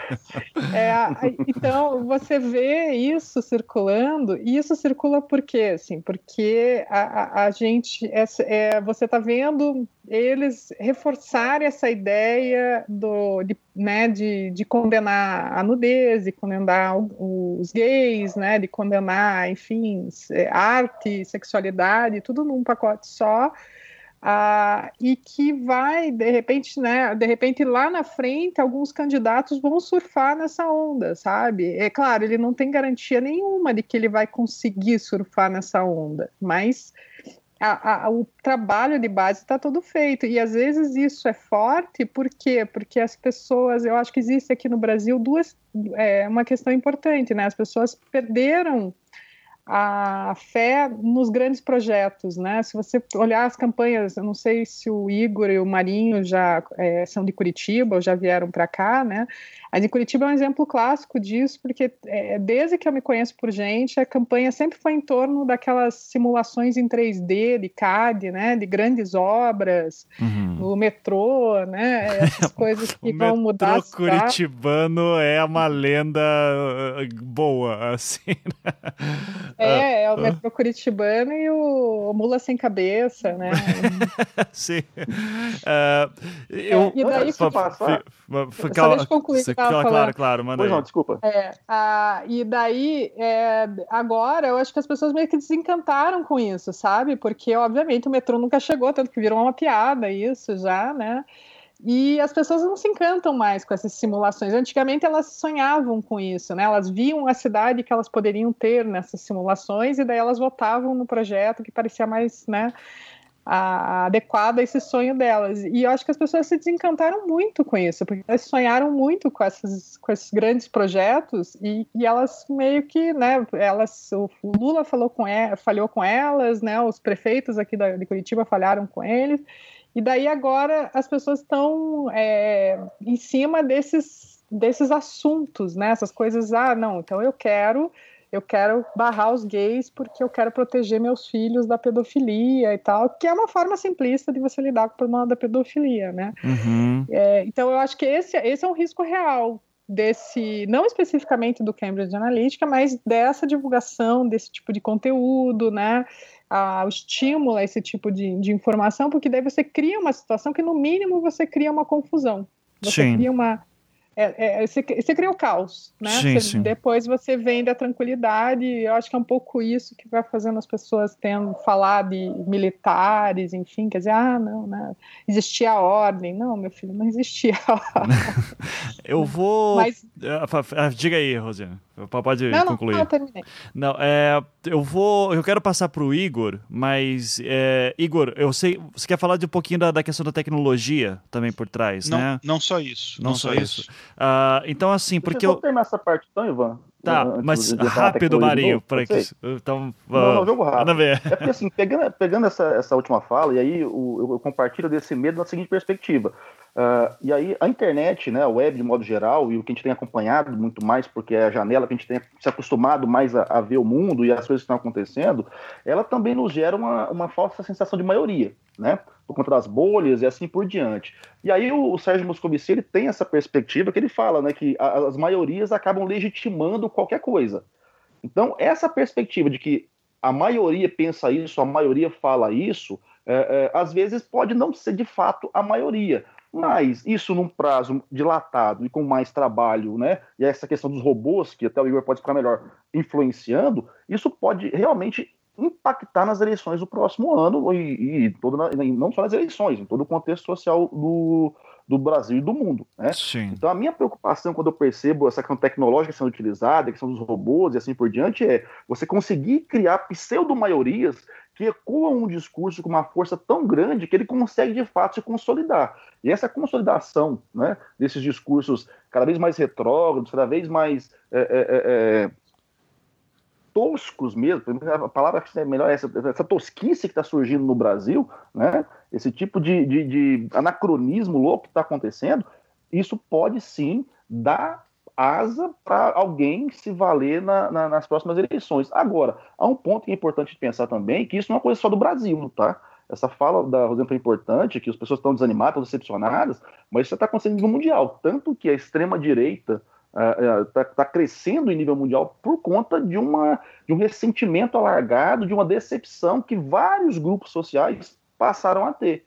E eu estou lendo um livro, inclusive, nesse momento sobre isso, que é chamado é, The, The Age of Angry, do Pankaj Mishra, que fala sobre essa questão, que com essa evolução tecnológica que aproximou né, a, o mundo de um, de um modo em nível de conexão e de percepção do que acontece do outro lado, com muita velocidade, é, ela também impactou no quê? Na geração de expectativas e na percepção de que eu estou tão distante de alcançar aquilo que o outro já tem há tanto tempo que me causa revolta. E essa revolta, obviamente, ela vai ser posta para fora em algum momento. O pleito eleitoral é um momento chave para isso, né? Porque é um momento onde as pessoas se sentem de alguma forma empoderadas para agir contra o sistema. Uhum. De maneira pacífica, né? Sim. Então, quando eu tenho um, um discurso sendo é, é, espalhado ou consolidado por uma pseudo-maioria, e esse discurso ele é do tipo que está acontecendo agora, isso gera preocupação porque o ambiente social ele está predisposto a isso, porque ele está de fato enraivecido, decepcionado e muito ressentido com aquelas expectativas que foram geradas para ele. Geralmente expectativas que foram criadas por demagogos, né, em momentos de eleição, no ambiente político e que não foram correspondidas. Uhum. Então você tem um caldeirão propício para que, de fato, as próximas eleições as coisas piorem, figuras cada vez mais execráveis cresçam, mas não simplesmente pelo uso dessa ou daquela ferramenta, e sim por um contexto social que foi construído e está caminhando para isso. Sim. É, Marinho, eu vou até pegar esse teu gancho para jogar a pergunta para o Igor, e daí antes, Igor, eu vou fazer aqui uma pequena relação, até para como contraponto uh, de algumas coisas que a gente falou aqui, e daí eu vou querer a tua análise uh, disso, tá, Igor? Uh, porque é o seguinte, se a gente está. a gente meio concorda, pelo menos nós três aqui, queria que o Igor falasse depois ainda, sobre a questão dos dados, né, que essa tática da Cambridge Analytica não funcionaria no Brasil, pelo menos não tão bem quanto é vendida, ou quanto às vezes parece, quanto às vezes é, soa meio alarmista, ao mesmo ou tempo. de hoje, é, exato. Uh, eu, eu, penso aqui em alguns exemplos, né? Então, uh, até notei alguns pontos. A campanha para a prefeitura ano passado do Freixo, que foi muito focada em redes sociais, uh, ganhou bastante força. Daí tem toda uma análise também que, na verdade, o Freixo vem de um vácuo, cresceu dentro de um vácuo de falta de opções na prefeitura do Rio de Janeiro, e daí com isso ele conseguiu ir para o segundo turno. Uh, mas o Freixo já teve uma tentativa de fazer uma campanha que, em certo modo, me lembrou bastante o Obama 2008, com engajamento em redes sociais e tudo isso. Uh, mas que eu saiba, não estava usando uh, machine learning, big data, não estava nesse sentido. Uh, daí, nas últimas semanas, uh, a Rosiane citou o MBL, e acho que é um bom exemplo, porque Uh, o MBL como movimento social ligado à direita. A gente teve uh, matéria saindo no Intercept, por exemplo, alguns meses atrás, falando sobre a Atlas Network, que é esse think tank que vem dos Estados Unidos, uh, que busca implementar medidas, uh, políticas neoliberais na América Latina, principalmente. A Atlas Network seria uma das organizações que estão por trás do MBL, entre outros grupos. Me permita só uma, uma, observação aí. O MBL ele não é um movimento social mais, não, cara, é um movimento político declarado. Sim, sim, Acho sim. Que é. Tem que nominar esses caras já como muito político, para é. parar com essa coisa de tentar dourar pelo achando que eles de fato não estão é, é, é, intrincados com a política, imbricados na política. Sim, sim, não, concordo. Até eu ia chegar nesse ponto, porque uh, teve vereador já eleito, Kim Kataguiri já falou que vai concorrer a deputado federal, que está correndo atrás de partidos. Uh, já falaram uma vez ou outra que seria muito bom que permitissem no Brasil, e eu já consigo ver lobby sendo criado para isso, uh, de que permitissem que candidatos sem partido concorressem, o que seria maravilhoso para o MBL nesse sentido, porque daí teria partidos não oficiais e o MBL seria hoje um movimento mais forte nesse sentido. Uh, daí saiu aquela matéria da, da Piauí, né, do jornalista que conseguiu se infiltrar nos grupos de WhatsApp do, uh, do MBL, de como que eles recebiam investimento, tudo isso. E uma das partes que eram mais importantes da, daquela matéria era justamente mostrando que o MBL tinha interesses em fazer um acordo com bancada ruralista e evangélica para poder poder uh, colocar o, os seus candidatos à frente também. É, e, e o, o, DEM, principalmente o partido DEM ali, acaba virando um outro player que acaba. Eu, eu tenho quase certeza que o Kim Kataguiri vai sair pelo, pelo DEM, né? E eles falando que queriam como destruir a velha ala do PSDB, que queriam que o Dória virasse uhum. o grande nome, né?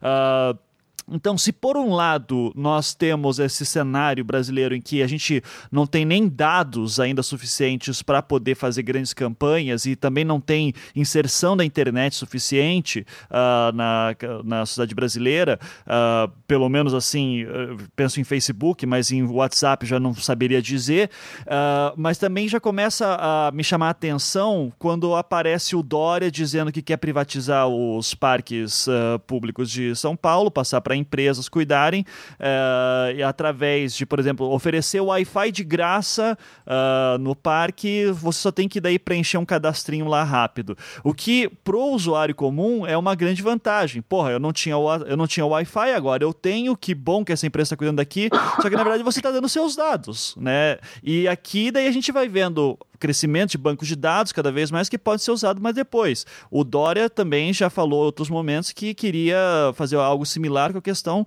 dos dados dos passageiros de ônibus. É, então, a, a, gente acha que isso aí são coisas de graça, mas na verdade são dados que a gente está dando para depois ser usado lá para frente. Uh, e daí, Igor, eu, eu, queria que você me falasse um pouquinho sobre essas questões técnicas. Você estava querendo falar justamente da questão da tecnologia, uh, você concorda com tudo isso que a gente está falando? Porque eu, nesse momento, sou super assino embaixo do, do Marinho da Rosiane, dizendo que o cenário brasileiro é bem diferente, mas eu vejo sinais de mudança aqui, uh, apesar de que os nossos dados não são tão grandes assim que nem nos Estados Unidos. Uh, então, se, se quiser complementar algumas coisas, fazer contrapontos, falar mais parte tecnológica, fique à vontade. Olha, eu concordo. Uh com pequenas ressalvas, eu concordo com, com o que o Marinho falou de que é, não, você não consegue vencer a, a, Cambridge Analytica, qualquer outra empresa, qualquer outra pessoa que trabalha com machine learning, com enfim, ciência de dados, não vai conseguir vencer uma eleição. É, até porque todos os outros candidatos também tinham sua, sua equipe ali de cientistas de dados, sua equipe fazendo o, o, mesmo tipo de o mesmo tipo de trabalho. A Hillary Clinton tinha uma equipe de 60 cientistas de dados fazendo esse tipo de trabalho. É, então você não consegue vencer essa eleição. Então, mas é óbvio que a Cambridge Analytica e a empresa, né, que a gente não falou aqui, mas a empresa que está por trás dela, que é a SCL, né, Strategic Communication uh, Laboratories, é, que eles têm várias empresinhas como a Cambridge é, espalhadas pelo mundo, que, enfim, influenciaram no, no, no Brexit, reeleição no Quênia, enfim, em lugares assim no mundo inteiro. É, o que eles fazem é basicamente o seguinte: eles classificam a, a, o público-alvo, seja via Facebook, ou seja, enfim, eles usam mais redes sociais, que é, que é a coisa mais fácil, tem mais dados.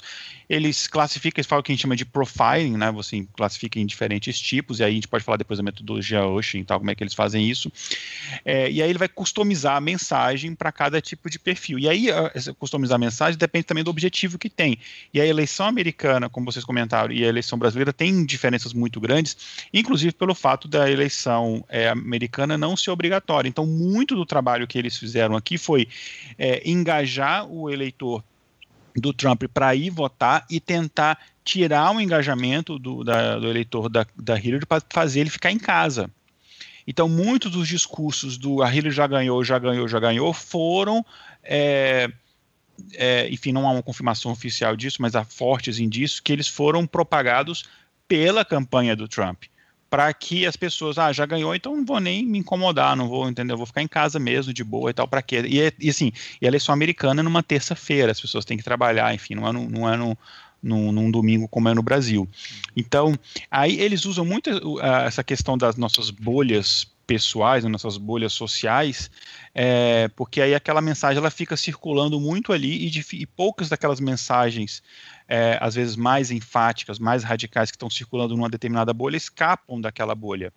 É, e mesmo quando ela escapa, ela acaba não falando com aquela outra pessoa, porque ela, enfim, ela não se identifica, ela tem simplesmente uma repulsa e não ia votar naquele candidato mesmo, então acaba não, não tendo tanta influência assim.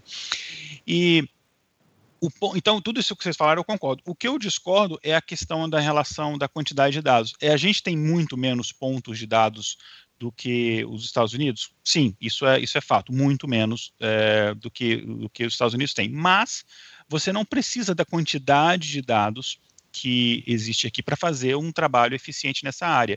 E quando eu falo trabalho eficiente nessa área, não é ganhar uma eleição, não é mudar a cabeça de, de um determinado eleitor, é, mas é você mudar o engajamento, é como o Marinho falou, é você é, gerar um buzz, gerar um, uma espécie de, de repercussão num determinado discurso, e às vezes é um discurso besta, é, é, às vezes é um discurso besta ali, um discurso tosco, como o Marinho brilhantemente falou, para tirar o foco de discussões mais complexas que aquele candidato não tem mínima capacidade intelectual para poder debater, enfim, em vez de ficar debatendo economia, para quê? Né? Vamos falar sobre, sei lá, do, do beijo gay da novela, enfim, entendeu? É, então, e, esses algoritmos vão trabalhar muito para poder é, inflar esse, a repercussão, criar uma falsa ideia de que aquilo, ó, todo mundo está falando sobre aquilo, mas na verdade não, é só aquela sua bolha e como a bolha ela fica, se fica realimenta, ela se realimenta, acaba gerando isso. Mas você não precisa de uma quantidade de dados muito grande, porque muito desses algoritmos que eles trabalham, é, eles acabam fazendo uma coisa que a gente chama de micro-targeting, né? Então ele ele cria esses pequenos, é, ele identifica esses grupos de pessoas, né? Ele agrupa eles ali e, e é, você consegue alocar melhor os recursos e você consegue direcionar determinada mensagem para aquele público. Claro, vai ter um profissional por trás, vai ter que escrever aquela mensagem, mas pelo menos você otimiza a utilização dos recursos. Isso é uma coisa é, que eles fazem. Ele não vai gerar um texto automático do nada, não, não tem nada disso daí não. Mas ele consegue trabalhar com poucos dados, porque ele, ele trabalha muito com trabalho de pro, é, estatística e probabilidade. A base por trás disso tudo aí. Depois, se o, se o ouvinte mais curioso quiser ver, dá uma, dá uma olhada numa. São várias técnicas que a gente utiliza em conjunto para fazer esse tipo de coisa. Mas dá uma olhada numa, numa coisa chamada Naive Bayes. É, Naive Bayes é uma técnica, né, que usa o teorema de Bayes, mas é basicamente uma técnica que você pega diferentes características e você, através de, de, de cálculos de probabilidade, você consegue é, classificar coisas. Então, eu consigo classificar, por exemplo, um, é, público do, do, da Netflix, então eu sei que tem as pessoas que gostam desse tipo de filme das pessoas que gostam daquele e daquele outro, ou eleitores. Porque o que havia antes era aquela coisa de comunicação em massa, que hoje em dia não faz tão, tanto mais sentido. É, então, no caso dos Estados Unidos, todas as pessoas que eram, só todas as mulheres recebiam o mesmo tipo de mensagem, porque ela era mulher, então automaticamente assumia-se que ela tinha esse tipo de preocupação e esse tipo de discurso faria mais sentido para ela, sendo que ignorava que existe mulher de esquerda, mulher de direita, mulher, enfim, conservadora, liberal, assim, assim como negros de direita, negros de esquerda, e mais era uma coisa, era, era o que se tinha na época. Hoje o que está se fazendo é isso. Então, mesmo com menos dados no Brasil, você consegue fazer um trabalho, talvez não tão preciso ao ponto de você classificar o indivíduo, porque hoje é, com os dados que a gente tem nos Estados Unidos, você consegue classificar individualmente praticamente todos os eleitores, individualmente, cada um deles. Você tem dados de todo mundo. É, e porque, enfim, na Europa seria mais complicado, tem uma legislação, uma legislação lá do final dos anos 90 que é muito mais restrito essa questão dos dados. Nos Estados Unidos é mais frouxo. Então tem essa, tem essa, tem essa questão de que com pouquíssimos dados, enfim, com, com com 60 likes, você no Facebook, você consegue traçar um perfil da pessoa. Uh, eu não vou entrar muito na parte técnica, assim, de como é que a gente faz a, a, a como é que a gente vetoriza os textos e, e classifica aquilo e dá é, sentido semântico, esse tipo de coisa, que eu acho que aí fugiria um pouco do, do foco. Ah, não, se vocês quiserem, eu até falar disso, mas enfim. É, eu, eu, depois, depois de repente. É, mas uma outra, uma outra, uma outra só para fechar o raciocínio aqui, uma outra coisa também que é, ele consegue otimizar até em que momento aquela mensagem você, você vai ser visualizada por você. porque ele consegue, eles conseguem saber com esses dados até que é, como é que está o seu, como é que é a sua variação de humor durante o dia. Então, determinada mensagem você está mais receptivo a ela durante é, a manhã ou à noite ou, ou, de tarde ou depois do almoço. Inclusive, se ele quiser, quer, é, às vezes é uma determinada mensagem é para causar em você uma reação negativa, porque baseado no seu perfil lá Ocean, que é o seu perfil é, de personalidade, eles viram que você é uma pessoa mais explosiva no período da manhã, por exemplo.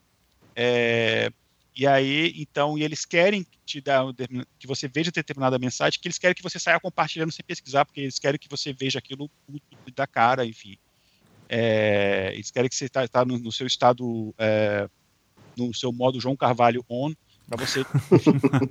é, não estou falando que o João compartilha, tá, mas enfim, aquele seu sua raiva que você está sem fumar durante uma semana. E, então, então, não é só uma mensagem que você vai concordar, mas é a mensagem que você vai repudiar também e você vai compartilhar aquilo que não se engane, quando você compartilha discurso de ódio do Bolsonaro, por exemplo, você está ajudando o Bolsonaro.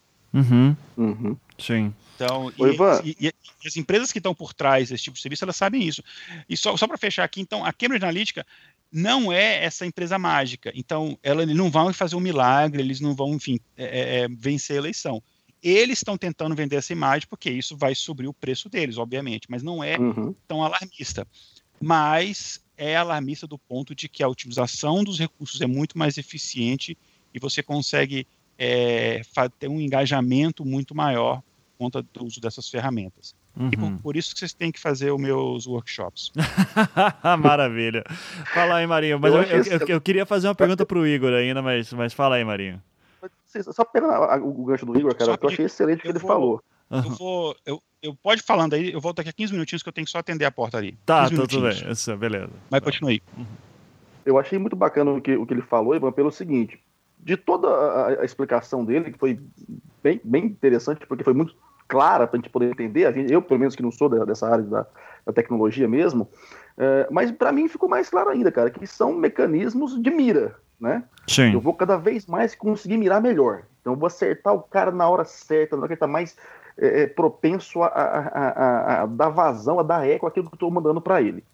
Transpondo isso agora para um contexto de política, contexto de eleição no Brasil, o que, que eu acho bacana de acrescentar aqui para os nossos ouvintes entenderem que a coisa não é tão simples assim, né? Ok, então eu tenho um mecanismo bom de mira, massa, mas eu vou precisar agora ter então, uma puta de uma equipe para conseguir pegar toda essa informação e produzir conteúdo que vá utilizar essa informação, né? Porque senão não me resolve nada. Eu, eu, sei de tudo das pessoas, mas eu não consigo produzir os discursos das peças de campanha para poder é, é, veicular no momento certo, a pessoa certa. E aí, vamos pensar, é uma multiplicidade de peças, o que vai me demandar uma equipe cada vez maior de comunicação. Uhum. Bom, então eu preciso agora ter muita grana na minha campanha para contratar o serviço dessa empresa que vai me dar todos esses dados, né? Que vai me ensinar a ler esses dados, que vai me dar condição de mirar perfeitamente aonde eu quero acertar eu tenho que ter muita grana para contratar a equipe que vai produzir toda a comunicação que eu vou disparar para esse pessoal. Marinho, tá sobre isso, inclusive, nessa questão de grana, desculpa, mas é que isso é uma coisa que eu queria perguntar para você. Para você ter uma ideia, uh, é dito que a campanha do Trump gastou, se não me engano, estou chutando de cabeça, 85 milhões de dólares uh, em, uh, em campanha, ah, sendo que a maior parte disso, mais da metade, foi usada só em Facebook. Uh, 80. Vamos, vamos fazer tradução de um por um. milhões? Foi muito mais, hein, Ivan? É, é, foi o que eles falaram, o, o, pelo menos na BBC. Uh, no Brasil, uma campanha presidencial, quanto que, que gasta em milhões de reais? Cara, eu não consigo te precisar agora, não, mas eu, eu se eu não me Você engano... Você chuta, chuta, chuta, assim, uma. Teve campanha passada de 130 milhões tá. de reais. Uhum. É muita grana, é, né? Se não me engano, é. foi a campanha da Dilma, que custou 130 milhões, trem assim. Uhum. A gente tá falando talvez de números declarados, nada não declarado. É, não, né? sem contar o texto da Rosiane caixa, sobre Caixa 2 também, link tá na postagem, só para avisar também. Então, a minha, a minha questão agora é, é, bem isso, né? E aí vamos considerar o seguinte também, a gente está num contexto hoje que, né, depois de toda a bagunça que fizeram em relação à tal da pseudo-reforma política, eu sempre fui muito crítico em relação a isso, que todo ano pré-eleitoral eles tentam fazer uma reforma eleitoral, não uma reforma política. E sempre sai uma bosta, né? Como saiu de novo esse uhum. ano. O que acontece? Você continua não tendo verba de, de empresa.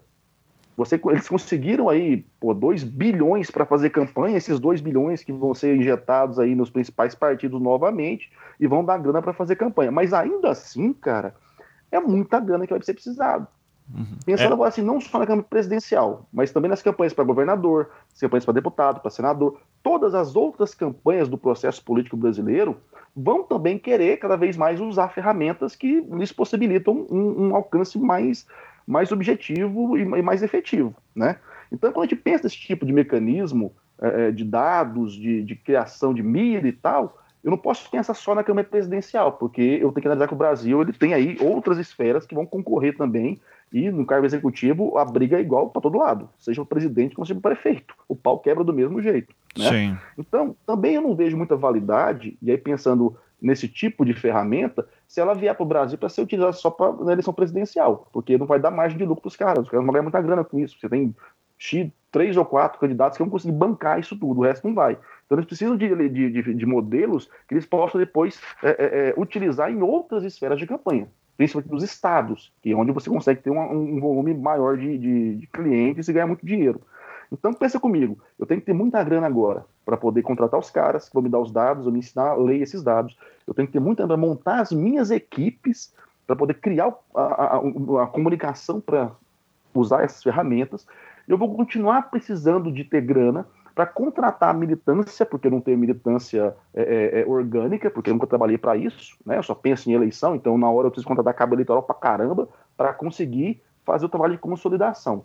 De onde é que essa galera que vai concorrer no ano que vem vai tirar tanto dinheiro? Ivan, me explica. Você é um grande professor aí da República de Curitiba que sabe todas as coisas dos bastidores da política. Eu não sei. Eu não sei. Né? A... que vai ter caixa 2 pra caramba, que tudo que fizeram até hoje para acabar com caixa 2 é uma babaquice, uma palhaçada. Uhum. Então, assim, ainda que tenha caixa 2 demais, cara, é um tipo de coisa que, para ser efetiva no Brasil, eu precisaria ter os elementos de financiamento de campanha que eu tenho nos Estados Unidos. Sim. Aí talvez eu conseguisse. Uhum. E ainda assim, lá nos Estados Unidos, você tem aí uma diferença brutal para o Brasil, que é os caras conseguem convencer, ainda que por lobby, vários grupos sociais para dar dinheiro. Haja visto os PACs que são formados justamente para isso.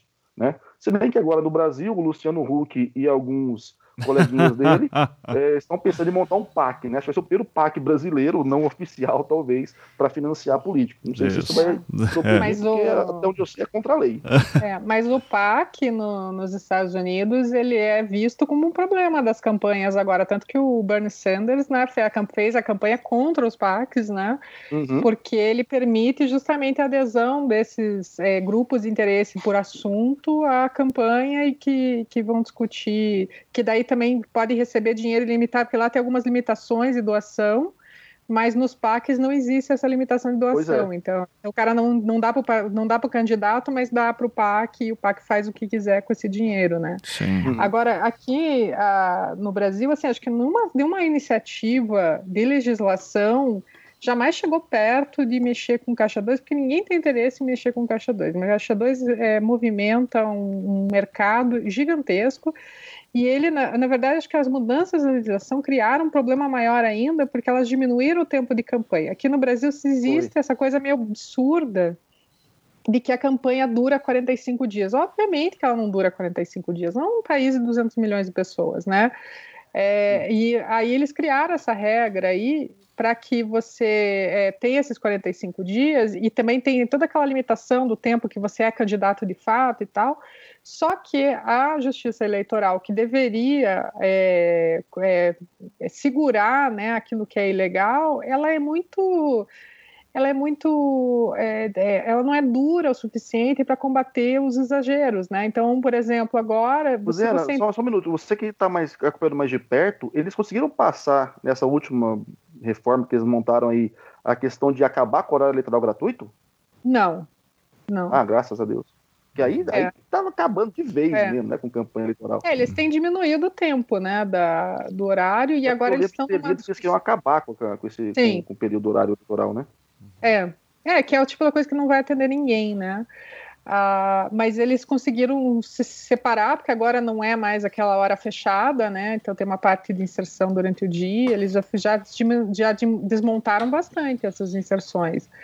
Hum. É, e agora, e, a, e, o que a gente tem, assim, é, por exemplo, a Justiça Eleitoral, ela condena a campanha antes do, do, do prazo, certo? Mas se você entrar hoje no Mercado Livre, tem lá a camiseta do Lula, camiseta do Bolsonaro, adesivo, adesivo para o carro, é, que a campanha está escrito lá, Bolsonaro presidente, né? Tem, tem os slogans de campanha dele lá, aquela história do é melhor já ir se acostumando, não sei o que e tal.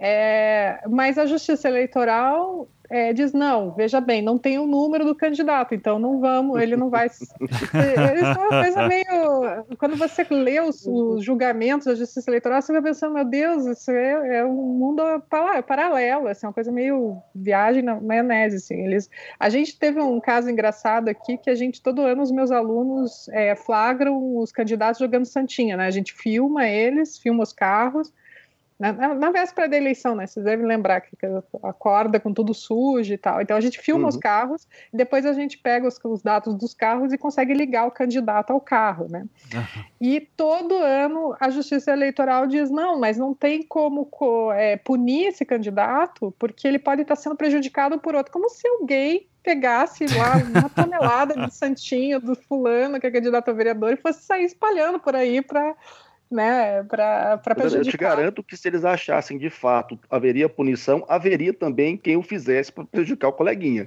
Mas agora, no, na, na, noite pré-eleitoral, ele sabe que, bicho, não vai dar nada para ninguém. Então, de é. fato, ninguém faz para prejudicar ninguém. Uhum. É, não, justamente um a legislação não lida com isso. Ela está jogando mais coisa pro, pro caixa 2, assim, né? E daí a gente está vendo isso. A campanha está rolando, os, os robôs estão aí. É, eu discordo um pouquinho do Marinho, porque eu acho que tem muita grana, está rolando muita grana, e acho que rolou muita grana na, no processo de impeachment da, da Dilma no passado. Uhum. Ah, ah, sim, sim, sim. E, aí, pessoal, e, assim, mas, mas aí não são todos também, né? É um grupelho que conseguiu realmente fazer ali o, o caixa para a campanha do ano que vem. É, mas eu acho, na verdade, eu tenho uma teoria da conspiração a respeito disso. ah, então esse é o lugar é... certo para você explicar. Fica à é... vontade.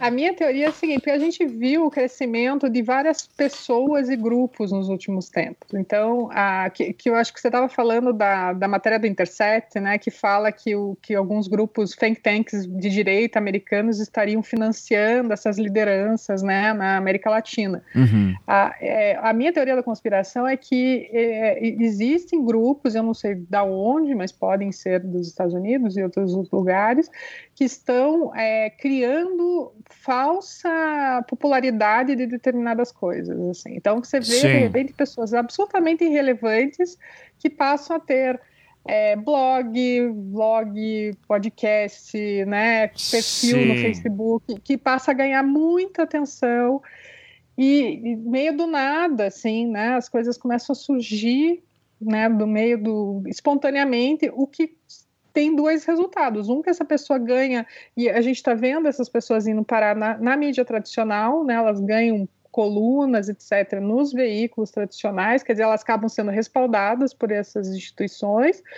E a segunda coisa é que as pessoas começam a perceber isso como um respaldo dessas ideias, assim, né? Como a gente está vendo essa história do do, do combate, é, do Escola Sem Partido, por exemplo, né? as pessoas estão se mobilizando em torno disso. Aqui em Curitiba teve um grupo de pessoas que foi fazer protesto numa creche da prefeitura, porque a, a creche ia fazer uma festa da diversidade, e, a, e aí eles começaram todo um barulho porque eles, assim, eles, eles deduziram que diversidade queria dizer gay né? E daí eles queriam que a escola cancelasse a festa, porque imagina, né, crianças de creche, gays, enfim, né? Uhum. E então a, você, você acaba criando esse momento, né, respaldando esses movimentos aí. Então a minha teoria da conspiração é que tem muita grana nisso. Né?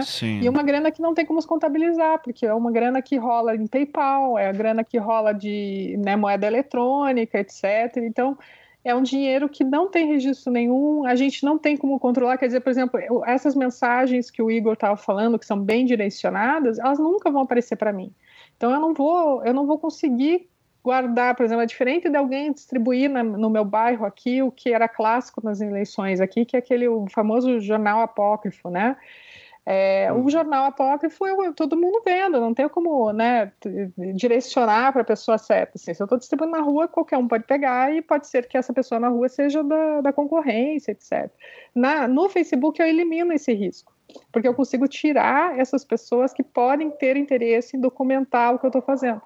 Então eu passo a não ter controle. Como o Facebook não é transparente, né? A gente não tem controle nenhuma sobre isso. Sim. Então, então é aí que eu acho que vão abrir os portões e vão gastar muito dinheiro nisso, como já gastaram tanto o pessoal de direita quanto o pessoal de esquerda, só que a esquerda no Brasil está descapitalizada, né? Sim. Então... É, de fato, essa questão de gastar muita grana, em, a gente pode chamar de pré-campanha, eu acho que cabe nesse momento, é, é, é, interessante a gente perceber mesmo, porque isso que você colocou né, é, tá muito claro também, eu concordo contigo estão usando de vários outros artifícios para preparar o ambiente para aí sim, no momento, teoricamente, oficial, colocar a pessoa que eles querem colocar. E isso talvez seja até é, é uma inovação né, no, no, cenário brasileiro, porque por mais que antes você já tivesse ali grupos dentro dos veículos de, de comunicação que já apoiavam determinados segmentos, determinados políticos e partidos, agora com a, com a web, a gente não tem controle, né? E é muito fácil você celebrizar alguém do dia para a noite. É incrível no Brasil, né? Como conseguem tornar célebres pessoas absolutamente sem qualquer contributo moral, intelectual a dar, mas que justamente fazem esse trabalho de ecoar imbecilidades. Teve até um vídeo que eu vi hoje da Marcia Tiburi, acho no Media Ninja, falando sobre isso, né? Uh, acho que ela chama de os imbecilizadores profissionais que estão surgindo agora e fazem bem esse trabalho, né? Sim. É você disseminar um conteúdo estúpido e reacionário, mas que vai servir, de repente, de palanque para algum outro maluco dançar muito em breve. E Sim. isso é muito assustador, porque é. É, um, é, um, é, um, é um tipo de política apócrifa que você não tem nem seria como monitorar e controlar. Ou pelo menos que a justiça eleitoral não vai querer ou não vai ter meios para fazer. Ah. É, e não tem como, né? Porque, a, porque não existe. A justiça eleitoral determina que existe, tem que existir o um vínculo com o candidato. Então, se não existe o um vínculo com o candidato, é liberdade de expressão, né? Então, eu posso falar o que eu quiser sobre armamento, né? Sobre liberação de armas, sobre, Sim. enfim, puxar isso. E aí você tem e, e, aí você tem também essa coisa, né? Do por um lado as pessoas querem que os militares voltem, mas por outro, se você é, tirar isso do ar, por exemplo, se você disser o Sul é meu país, tem que ser, esses caras têm que ser presos porque é ilegal e é ilegal de fato, você cria uhum. heróis, porque se eles forem presos, eles vão dizer, não, a gente está uhum. lutando, né? Uhum. Então você tem uma situação é, que é o que eu, voltando na Hillary, a Hillary falou assim, ela não tinha como discursar algo que batesse com o que o Trump estava falando, porque o Trump estava falando coisas muito simples, né, muito básicas, né, e, e ela estava querendo discutir financiamento de, de, de, de, eh, universidade para pessoas, né, financiamento universal, cobertura de saúde, que são assuntos complexos, né, Sim. e aí esse tipo de assunto complexo não tem a menor chance nesse ambiente, né. Uh, Rosiane, é, eu sei que você tem que sair daqui a pouco, uh, e então, e, e, a gente já está quase encerrando encerramento também, eu tenho uma última pergunta para o Igor, mas antes queria jogar para você. Uh, primeiro, complementar uma coisa que uh, eu, eu volto e meia entro nessa zona da teoria da conspiração tua também. Uh, é, é que assim, daí a gente tem os níveis da teoria, né? Você pode achar que todas as pessoas que estão falando essas coisas na internet estão sendo financiadas, ou que eu acho que é mais provável, você financia uma com grande expressão e daí você vai tendo repercussões, né? Como ondas num lago, né? Então uh, começa a ter uma audiência que vai crescendo, novos caras vão fazendo isso naturalmente. Então, uh, que não é uma coisa nova também, a esquerda já fez isso por muito tempo no Brasil, então uh, é bom deixar claro que são táticas de, de guerrilha política já conhecidas para todos os lados, não é nenhuma novidade. a minha pergunta para você, Rosiane, é a seguinte, e eu posso até estender para o Marinho também. É, mas primeiro, Rosiane, se o, lá, lá, na matéria do El País, uh, a, a, Marina chega a perguntar se já tinha algum candidato presidenciável querendo contratar a Cambridge, é, e daí o marqueteiro lá fala que já tem algum, pelo menos uns dois ou três sondando ele, ele não citou nomes, obviamente, Daí a minha pergunta é: a gente tem como saber qual, no momento da eleição de 2018 quem que contratou durante a eleição? É possível saber isso? Não necessariamente, porque a, a questão é tem coisas que são visíveis na eleição, né? Carro de candidato é visível, material impresso é visível, campanha de TV é visível, o avião que o, que o candidato usa para cruzar o país é visível, essas coisas são, você consegue, elas são concretas, né? Então, esse tipo de custo vai necessariamente aparecer na prestação de contas aí. É, outras coisas que não são visíveis, elas vão, é, ou que não são mens facilmente mensuráveis, aí você não, não aparece nessa, e acaba sendo destino de, de caixa 2. Né? Então, pode ser até que a Cambridge Analytica apareça é, na prestação de contas de um candidato ou outro. Eu, eu acho muito difícil, porque a tem alguns tipos de despesa que não são necessariamente ilegais, mas os candidatos evitam porque não pegam bem. Que é o caso, por exemplo, da Dilma com o, o, a Dilma Bolada, né? Vocês devem lembrar dessa história. Assim. Não necessariamente era ilegal a Dilma, a campanha da Dilma pagar o cara para né, puxar ele para a campanha, né, como parte da campanha e tal. Ah, ele poderia, eles teriam como achar uma forma de contratar ele legalmente, mas como boa parte da internet se vende como essa coisa que é espontânea, né, que que é algo que surge do nada, etc. Isso, boa parte do, do, da força da Dilma Bolada ia ser perdida se ele fosse oficialmente contratado pela campanha dela. Então, a, ele, é, né, a gente sabe que ele foi contratado, é óbvio que ele foi contratado é muito parecido, né, muito pro, deixa eu reformular para não sermos processados, né? É muito provável que ele possa ter sido remunerado de alguma forma, ah, mas é, não não está lá na prestação de contas, assim como outras pessoas também não estão na prestação de contas de outros candidatos. Uhum. Né? Agora também tem, existem formas de você remunerar alguém sem necessariamente essa pessoa saber que está sendo remunerado, né? O que, que eu posso, por exemplo, né, os jornais hoje eles estão desesperados por audiência, apesar deles terem migrado para paywall permeável né, ou, teoricamente uma parte da receita viria das assinaturas, as assinaturas ainda não são significativas. Então, a audiência ainda é relevante para a receita de publicidade. Então, se eu quiser, por exemplo, que um determinado cara lá irrelevante passe a ser uma pessoa relevante dentro de um jornal, era só direcionar tráfego para ele, entende? tipo, eu uhum. posso ir lá e de repente o cara começa a ter é, meio milhão, um milhão de views e ele passa a valer ouro né, para instituições e passa a ganhar, e daí ele vai para a capa do. Então, pontualmente ele pode estar recebendo audiência fake, mas em um determinado momento ele passa a estar na capa do jornal, ele passa a ser chamado nas redes sociais do veículo e tal, e daí aquilo vira uma previsão que se autoconcretizou, né? Então eu sinto que existe muita grana nisso aí também, né? Que é o que os russos fizeram nos Estados Unidos, né? Eles promoveram algumas contas que não tinham nenhum laço com eles, mas que falavam mensagens que, de interesse deles e que serviam para fazer parte dessa rede que vai validando essa, essas, esses argumentos aí, né? Uhum, perfeito. É, Marinho, quer fazer algum complemento? Deixa eu, só, só Deixa eu só complementar ah, uma coisa aqui. Vai, fala aí, Igor. É, essa questão, é, complementando aí, é difícil até você rastrear isso daí, porque Uh, muitas campanhas não contratam esta a, a, empresa específica, sei lá, a Cambridge Analytica, por exemplo, diretamente. Vai contratar um escritório, é, sei lá, um marqueteiro, um escritório de, de, de, um publicitário que contratou uma outra empresa, que contrata, que subcontratou outra, que no final, no final da cadeia, você tem a Cambridge Analytica aí. Até a questão de dado é muito difícil você rastrear.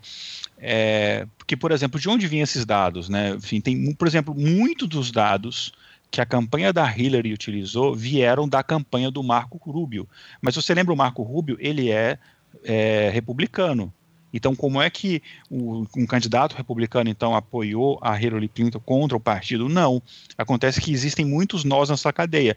É, aqueles dados que a campanha do Marco Rubio tinha, que eram muitos dados coletados dessas lideranças locais republicanas, ou que apoiam aquele candidato, e de contribuintes, etc., enfim, vários dados que eles compraram, ele pegou esse dado e ele revendeu ou alugou esses dados para empresas intermediárias que a gente chama de data brokers, são empresas especializadas em, fazer, em negociar dados.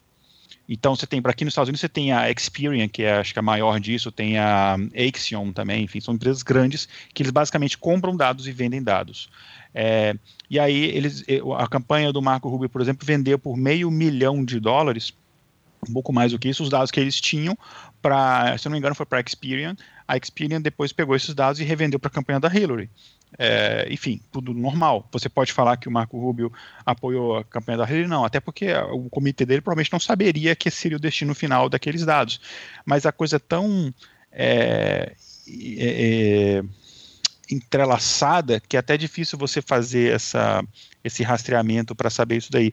Por conta de questões assim, existem sérias desconfianças de que na campanha do Brexit, a Cambridge Analytica, que trabalhou no, no Brexit, né, inclusive o Alexander Nix, ele ficou conhecido na época como Brexit Man, né, que enfim, ele era, é, ele, tá, ficou, ele se envolveu muito na, na, na, na na campanha do Brexit, no caso na campanha para o Brexit, né, enfim, que foi a, a campanha vitoriosa, é, existem várias desconfianças, enfim, várias investigações acontecendo por jornalistas é, é, de vários meios na Europa é, que acham que eles infringiram várias leis, da, da é, não só leis britânicas, como leis também da, é, da União Europeia, que lá, enfim, as leis são muito mais rígidas nessa questão do, do controle de você comprar e repassar dados. Uhum. É, mas é, é, muito difícil você fazer o rastreamento e saber quem que eles vão apoiar por causa disso, se eles não quiserem tornar isso público. Sim, sim. Uh, então, seguinte, eu vou. Rosiane, se você quiser, eu sei que você tem que sair, então se você quiser, fique à vontade, tá? Uh, uh, mas eu vou. Queria terminar fazendo uma pergunta pro Igor, também, aproveitando ele, que é o seguinte: é, eu, eu vou. Eu vou pular do Freixo pro Dória, pro Dória não, pro Bolsonaro aqui, tá? Que para pegar aqui casos uh, próximos de nós. É, muita gente fala que uma coisa que a gente que a gente não precisaria se preocupar com Bolsonaro uh, ganhando a eleição tal, porque ele não vai conseguir ter coligação suficiente para ter tempo de televisão, e televisão no Brasil é uma coisa muito importante. Contudo, o Freixo tinha a mesma situação também no Rio de Janeiro, uh, tinha pouco tempo de televisão, uh, a coligação dele não era das maiores, mas ainda assim conseguiu ir para o segundo turno, e no segundo turno ele conseguiu ter mais tempo de televisão, é, e só que não conseguiu ganhar no fim, enfim, né? É, então, uh, eu só estou querendo dizer assim que eu acho que a coisa não é tão óbvia como a gente gostaria que fosse é, em relação ao Bolsonaro. Outras coisas podem acontecer e talvez as redes sociais uh, sejam grandes players aqui dentro. É, nesse sentido, daí, Igor, que a gente está pensando nessa questão de tratamento de dados, uh, duas perguntas que eu tenho para você que são minhas grandes curiosidades em relação a marketing político e machine learning e big data, que é a seguinte. É, primeiro, a gente fala muito sobre, fala-se muito sobre o papel do Facebook, os dados do Facebook e Google. É, então, a primeira pergunta é: o Facebook e o Google vendem esses dados? Eu posso lá comprar?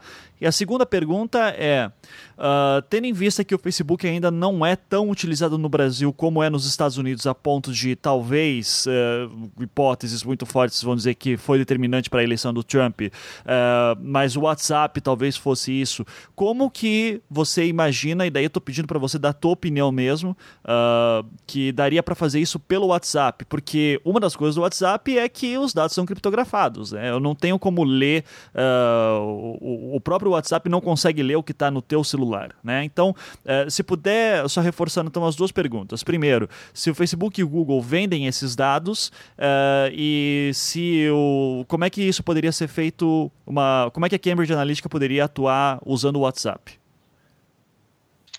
Vamos lá. É, pá, bom, uma coisa assim, eu, eu, eu trabalho com essa, muito com o trabalho que eu faço em Harvard, essa questão de de profiling, enfim, é, é muito, é, é, só, tecnicamente falando, é exatamente a mesma coisa que a Cambridge Analytica faz, só que a gente faz, enfim, para aumentar a arrecadação de recursos para pesquisa contra, para cura do Alzheimer, em vez de para eleger o Donald Trump. Então, só para deixar claro, é, não estou querendo criar ou acabar melhor. com o mundo, mas salvar. É, é, é mas enfim. Uh, vamos por partes. É, primeira pergunta: se o Facebook vende esses dados. Eu não tenho essa informação, é, eu acredito que não seja pública, se o Facebook vende esses dados. Mas, maior parte dos dados que essas outras empresas coletam em relação ao Facebook não são o Facebook particularmente que repassa. São aplicativos que você utiliza no Facebook, que você autoriza, e esses aplicativos, quando você autoriza, ele coleta informações suas. Então, que aplicativos são esses? Então, sei lá, eu vou fazer o teste para saber quem no, sei lá, no rolê do Game of Thrones ou sou. Aí você vai lá, você autoriza determinado aplicativo, determinado site, e aí você tem que clicar no botão para autorizar, porque você precisa saber quem você é ali no, naquele rolê, e aí você faz aquele testezinho, compartilha com seus amigos, ah, legal, feliz, e você não lembra de voltar lá e desautorizar aquele aplicativo. Aquele aplicativo está autorizado, ele está lendo as suas informações do Facebook. Então, informações de quem você de quem de, das coisas que você clicou e o que você escreveu. E aí ele pega, por exemplo, aquelas informações do que você escreveu, e aí ele faz um negócio que a gente faz uma análise de, de, de frequência de termos, ele vê quais palavras que você mais utilizou. Obviamente, todo um trabalho de você é, retirar artigos, algumas palavras se retiram, enfim, tem todo um trabalho, você vetoriza aquilo, você faz toda uma análise e você consegue imaginar, você consegue é, saber o tipo de inclinação política, é, nível intelectual, etc., daquela pessoa, quantos idiomas ela fala, enfim, você consegue saber todos os hábitos daquela pessoa, e não é nem o Facebook que está repassando aquela informação, é aquele aplicativozinho ali que você autorizou. Então, é, é, esse é, essa é a brecha que se utiliza é, é mais frequentemente para extrair essas informações. Eu nem imagino que o Facebook tenha interesse em vender isso, porque o Facebook, se for inteligente, é muito mais interessante para ele utilizar as informações do que repassar as informações, que é o grande capital do Facebook, é, é isso daí, né? É, e, enfim, então esse é um ponto. Agora, em relação ao WhatsApp, realmente, o WhatsApp ele tem uma criptografia que eh, você não vai conseguir extrair de dentro do WhatsApp as mensagens que as pessoas estão estão escrevendo. Então, se eu fosse é, trabalhar com isso, o que, que eu faria? Quando eu criasse uma mensagenzinha para as pessoas compartilharem nos grupos da família, dizendo: olha só que absurdo, é isso, não vamos deixar aí compartilhar aquela fake news ali. Eu compartilharia de tal forma que tivesse um link para algum local, e aí quando a pessoa entrasse naquele link ali, a partir do momento que entra aquele link é que eu vou ter acesso àquelas informações, porque aí eu já saí do âmbito do WhatsApp e eu entrei numa determinada página que vai ter um scriptzinho ali naquela página que vai captar qualquer tipo de informação que eu estiver utilizando. Então, digamos que eu tô, eu tô usando o navegador, seja meu celular ou não, enfim, mas eu estou usando, é, sei lá, o Chrome, por exemplo, que o Chrome, você, por padrão, né? Você logou uma vez, você está logado para sempre no Chrome, então ele sabe tudo a sua navegação, os e-mails para quem você mandou e recebeu e tal. Então, é, a partir do momento que você clicou num link ali, seja no WhatsApp, você abriu uma página, aquela informação com o seu histórico de navegação já está tudo interligado, já se consegue saber. E, e, e, mesmo se não conseguir, enfim, tem várias técnicas. Uma, uma coisa que uma coisa que a gente faz bastante é você, por exemplo, saber se determinada pessoa que publicou determinada informação em um, uma rede social é a mesma pessoa que publicou outra informação. Fazendo uma análise, você vê o tipo de escrita, frequência de escrita, é, etc. Você consegue até saber se é a mesma pessoa, localização geográfica que, da postagem, etc. Você consegue cruzar tudo isso e saber se é a mesma pessoa e, e, e combinar tudo isso em diferentes é, bases de dados. Então, eu, se fosse fazer, eu fa faria isso. Em vez de simplesmente mensagens que as pessoas compartilham, eu faria de uma forma que ele saísse do WhatsApp para poder ver melhor aquela, aquela informação. Uhum. Você perguntou mais alguma coisa ou foi isso? Não, é, eu perguntei só da questão. Você falou do Facebook, mas se o Google vende as informações. Ah, o Google sim. O Google vende, né? Se você que, lê os que é a base do... do... Google AdSense, inclusive, né? Os sim. AdWords, é assim que funciona. Né? Então. É. Uhum se, se você lê os termos é, eu recomendo fazer isso com um calmante do lado, mas se você ler os termos de uso de Gmail, de, sei lá, qualquer serviço do Google, vai, vai ter lá um, no finalzinho um termo dizendo que eles podem vender as suas informações.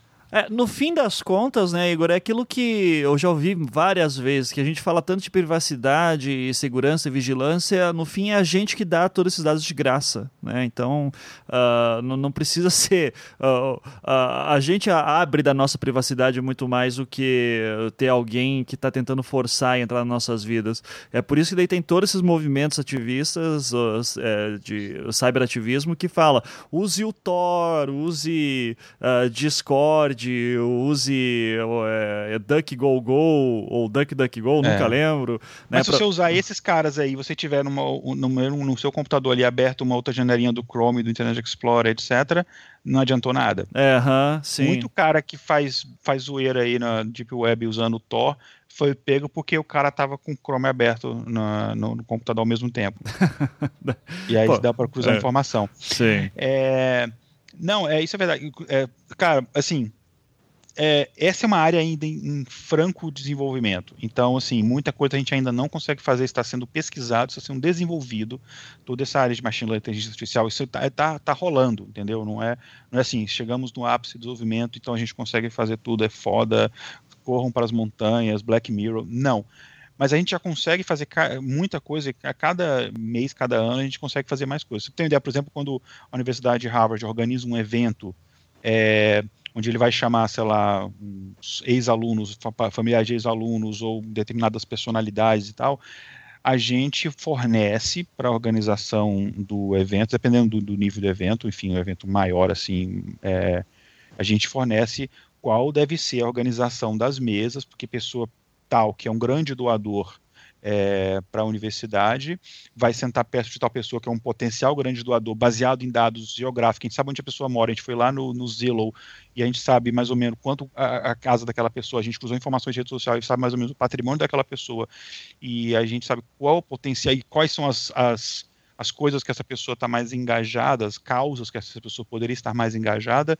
Então, a gente bota essa pessoa sentada na mesma mesa do lado de, do outro fulano, e aí a, a, o profissional que está lá no evento, é, enfim, que vai, vai ser responsável de fazer de pedir, olha, o senhor não está interessado em contribuir para essa iniciativa, essa pesquisa aqui da universidade, ele está munido dessa informação, sabe que essas duas pessoas, uma pode influenciar a outra, as duas gostam de jogar golfe, as duas são canhotas, isso estou falando, não é assim, ó, isso, tipo, são trabalhos que eu faço, tipo, é o meu dia a dia. Uhum. É, e, enfim, Harvard a gente tem dados, a, a, universidade foi fundada em 1636, só que a gente tem dados ali, não um grande volume, mas a gente tem algum volume de dados desde 1640. é, é, vai, é, vai longe. A gente, a, gente, a gente, montou uma base de dados que a gente, todos os ex-alunos, incluindo aí, incluindo aí Bill Gates, Zuckerberg, etc., a gente tem, e aí eu tenho que prestar muita atenção que que, que eu posso ou não posso compartilhar, mas enfim, a gente tem informação de todos os vínculos familiares e de amizade é, que essas pessoas têm, todos. A gente sabe os interesses dos filhos, dos primos, dos pais, e a gente sabe que vai mandar, é, tem, por exemplo, a gente tem X ingressos por ano de graça, de cortesia do, do time de beisebol daqui, né, o Boston Red Sox, a gente sabe para quem vai mandar é, baseado nisso. E isso aí a gente está usando isso para o mal? Não, a gente está usando isso, por exemplo, tem uma iniciativa que iniciou agora de, de é, dobrar, a gente está com o objetivo de dobrar toda a arrecadação de pesquisa para relação à mudança climática. E, é, e tudo, toda essa iniciativa está sendo é, alimentada com base nos dados. Mas, de novo, existem aquelas pessoas que vão fazer o trabalho manual, de fazer o trabalho de arrecadar esses fundos, mas a gente mune essas pessoas de todo o ferramental é, para que isso aconteça de forma mais eficiente. A gente dobrou, como eu falei, a arrecadação de recursos para pesquisa em Alzheimer. Uhum. Então, dá para fazer isso o bem também, viu, gente? Sim, fantástico. Uh... Até a política dá para fazer o bem, Igor? Até política, exato, né? Pois é. Até no Brasil daria, né? Até, se quiser, dá. Gente, Duas horas de conversa fantástica. Então, queria agradecer imensamente aí o Igor por nos brindar com seu conhecimento. Igor, a gente vai uh, ainda fazer mais outros papos sobre isso. Quero aprender mais sobre isso também. Uh, Marinho também sempre nos agraciando. E Rosiane, que tem que buscar o filho correndo na escola agora. uh, muito obrigado por ter participado também. Rosiane, fica aqui à vontade para dar o seu jabá, então, final. Uh, e daí, vai, vai buscar o B logo, por favor, que eu, eu, tô, eu tô desesperado por você já. não, não, eu tô pertinho, é pertinho de casa. Eu vim para casa justamente para isso, para poder sair rápido aqui. Que legal. É, bom, obrigada pelo convite, foi bem bacana. Uh, gostei de conhecer o trabalho dos colegas aí também. E queria, na verdade, convidá-los a participar. A gente vai fazer uma Startup Weekend na UP nos dias 18 e 19 de novembro, lá na sede, a gente está mudando a sede do curso lá para Santos Andrade, vai ter o um lançamento lá e a gente vai fazer um evento de fake news lá, tentar, porque as pessoas precisam aprender como é que a internet funciona, né? Eu acho que muito desses problemas que eles listaram aí, essa coisa de divulgação de informação, é que as pessoas realmente não pararam para pensar, não entendem muito bem como é que as coisas funcionam, então a gente vai estar tá lá tentando ajudar nisso aí um pouquinho, então queria convidá-los a participar. A UP é a Universidade Positivo de Curitiba, só para o pessoal ah, é para o pessoal daqui só para uh, saber, senão, sei lá, o pessoal pode, quem é de fora pode ficar meio confuso, mas só deixando claro. É, tem link para esse evento daí, Rosiane? Ainda não, ainda ah, não. Ainda Depois não? Eu, quando sair eu te passo. Isso, por favor. Daí será, vou, vou, vou anunciar aqui também, então.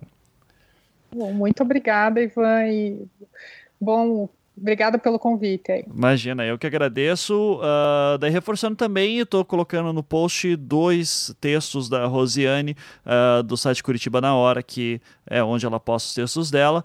Então, mais uma vez, obrigado. Marinho, quer fazer seu jabá? Por sinal, eu não falei, mas você fez um. discutiu lá no lado Black também, né? Sobre essas questões. Foi, uh... foi. Participei lá com, com a Luísa, foi bem bacana. Uhum. O link Pode tá na postagem um também. também. Isso. Uhum. E, cara, tô tentando mandar vídeo pro Brasil comentando o cenário político, tô publicando meus artigos no, no Popular, no jornal lá de, de Goiás, mas eu tô apertado com prazos de doutorado, com artigo para congresso, então tá complicado. Mas segue a galera aí no, no Twitter que direto o papo tá, tá rolando. Maravilha. Então, uh, também os Twitters estão todos aqui. E Igor, cara, manda aí o teu jabá também, cara. Bom, é, mais uma vez, é sempre um prazer aqui é, gravar aqui no, no Anticast e tal. É, um beijo para todos os ouvintes, especialmente para a galera lá da, da Cracóvia. E, cara, é, meu jabá é o, Bom, eu tenho meus, meus workshops de, de ciência de dados. Né? Atualmente eu estou com, com três que eu faço, enfim, eu vou rodando eles em determinados ciclos e tal. É, e aí, nesse. Se você está ouvindo o episódio assim que saiu, enfim, neste domingo, agora, dia 22, eu estou fazendo um, é, sobre fundamentos da ciência de dados e ele é teórico e prático. É, você não precisa saber programar, enfim, eu vou do comecinho ali da ciência de dados. É online, você faz ali em casa e eu mando todas as instruções do que precisa instalar, enfim. A gente enfim, a gente trabalha com ferramenta de programação e tal, mas o um mínimo só para você conseguir fazer as coisas ali. E esse o fundamento da ciência de dados é, é, é a base ali para você depois se aventurar em machine learning e tal, mas muitos dos problemas que a gente tem nessa área você consegue resolver né, com, com essa parte de fundamentos, que é o workshop que eu faço no domingo. Uh, a princípio eu não vou ter mais nenhum workshop esse ano, talvez eu volte ano que vem de novo fazendo outros workshops em março, mas se tiver procura suficiente e aí a galera entra em contato se tiver interesse, eu estou pensando em fazer uma outra turma do meu de Machine Learning é, provavelmente ou no último domingo de novembro ou no primeiro domingo de dezembro. Provavelmente vai ser no primeiro domingo de dezembro, dia 3. É, mas tem que ter uma procura mínima aí para compensar eu, eu abrir essa data e fazer e tal. Aí nesse de machine learning também é um dia mesmo esquema, mas aí a gente pega mesmo a parte de, de, de machine learning e, e com demonstração e exercício. A galera faz as coisas e aprende a fazer e tal, é bem bacana. E, enfim, é isso. E se vocês quiserem ter mais informações aí, acho que o Ivan deve colocar o link na postagem, mas também tem lá no meu site tudo, tem, enfim, meus contatos, rede social, tudo lá no meu site, que é o igoralcantara.com.br. Maravilha. Então, os links todos citados estarão na postagem. Agradeço novamente Igor, Marinho e Rosiane, que já saiu. E é isso, gente. Muito obrigado uh, ao ouvinte. Nos vemos novamente semana que vem. E tchau, tchau. Dê tchau, gente. Tchau, tchau. Valeu, valeu. Tchau, tchau.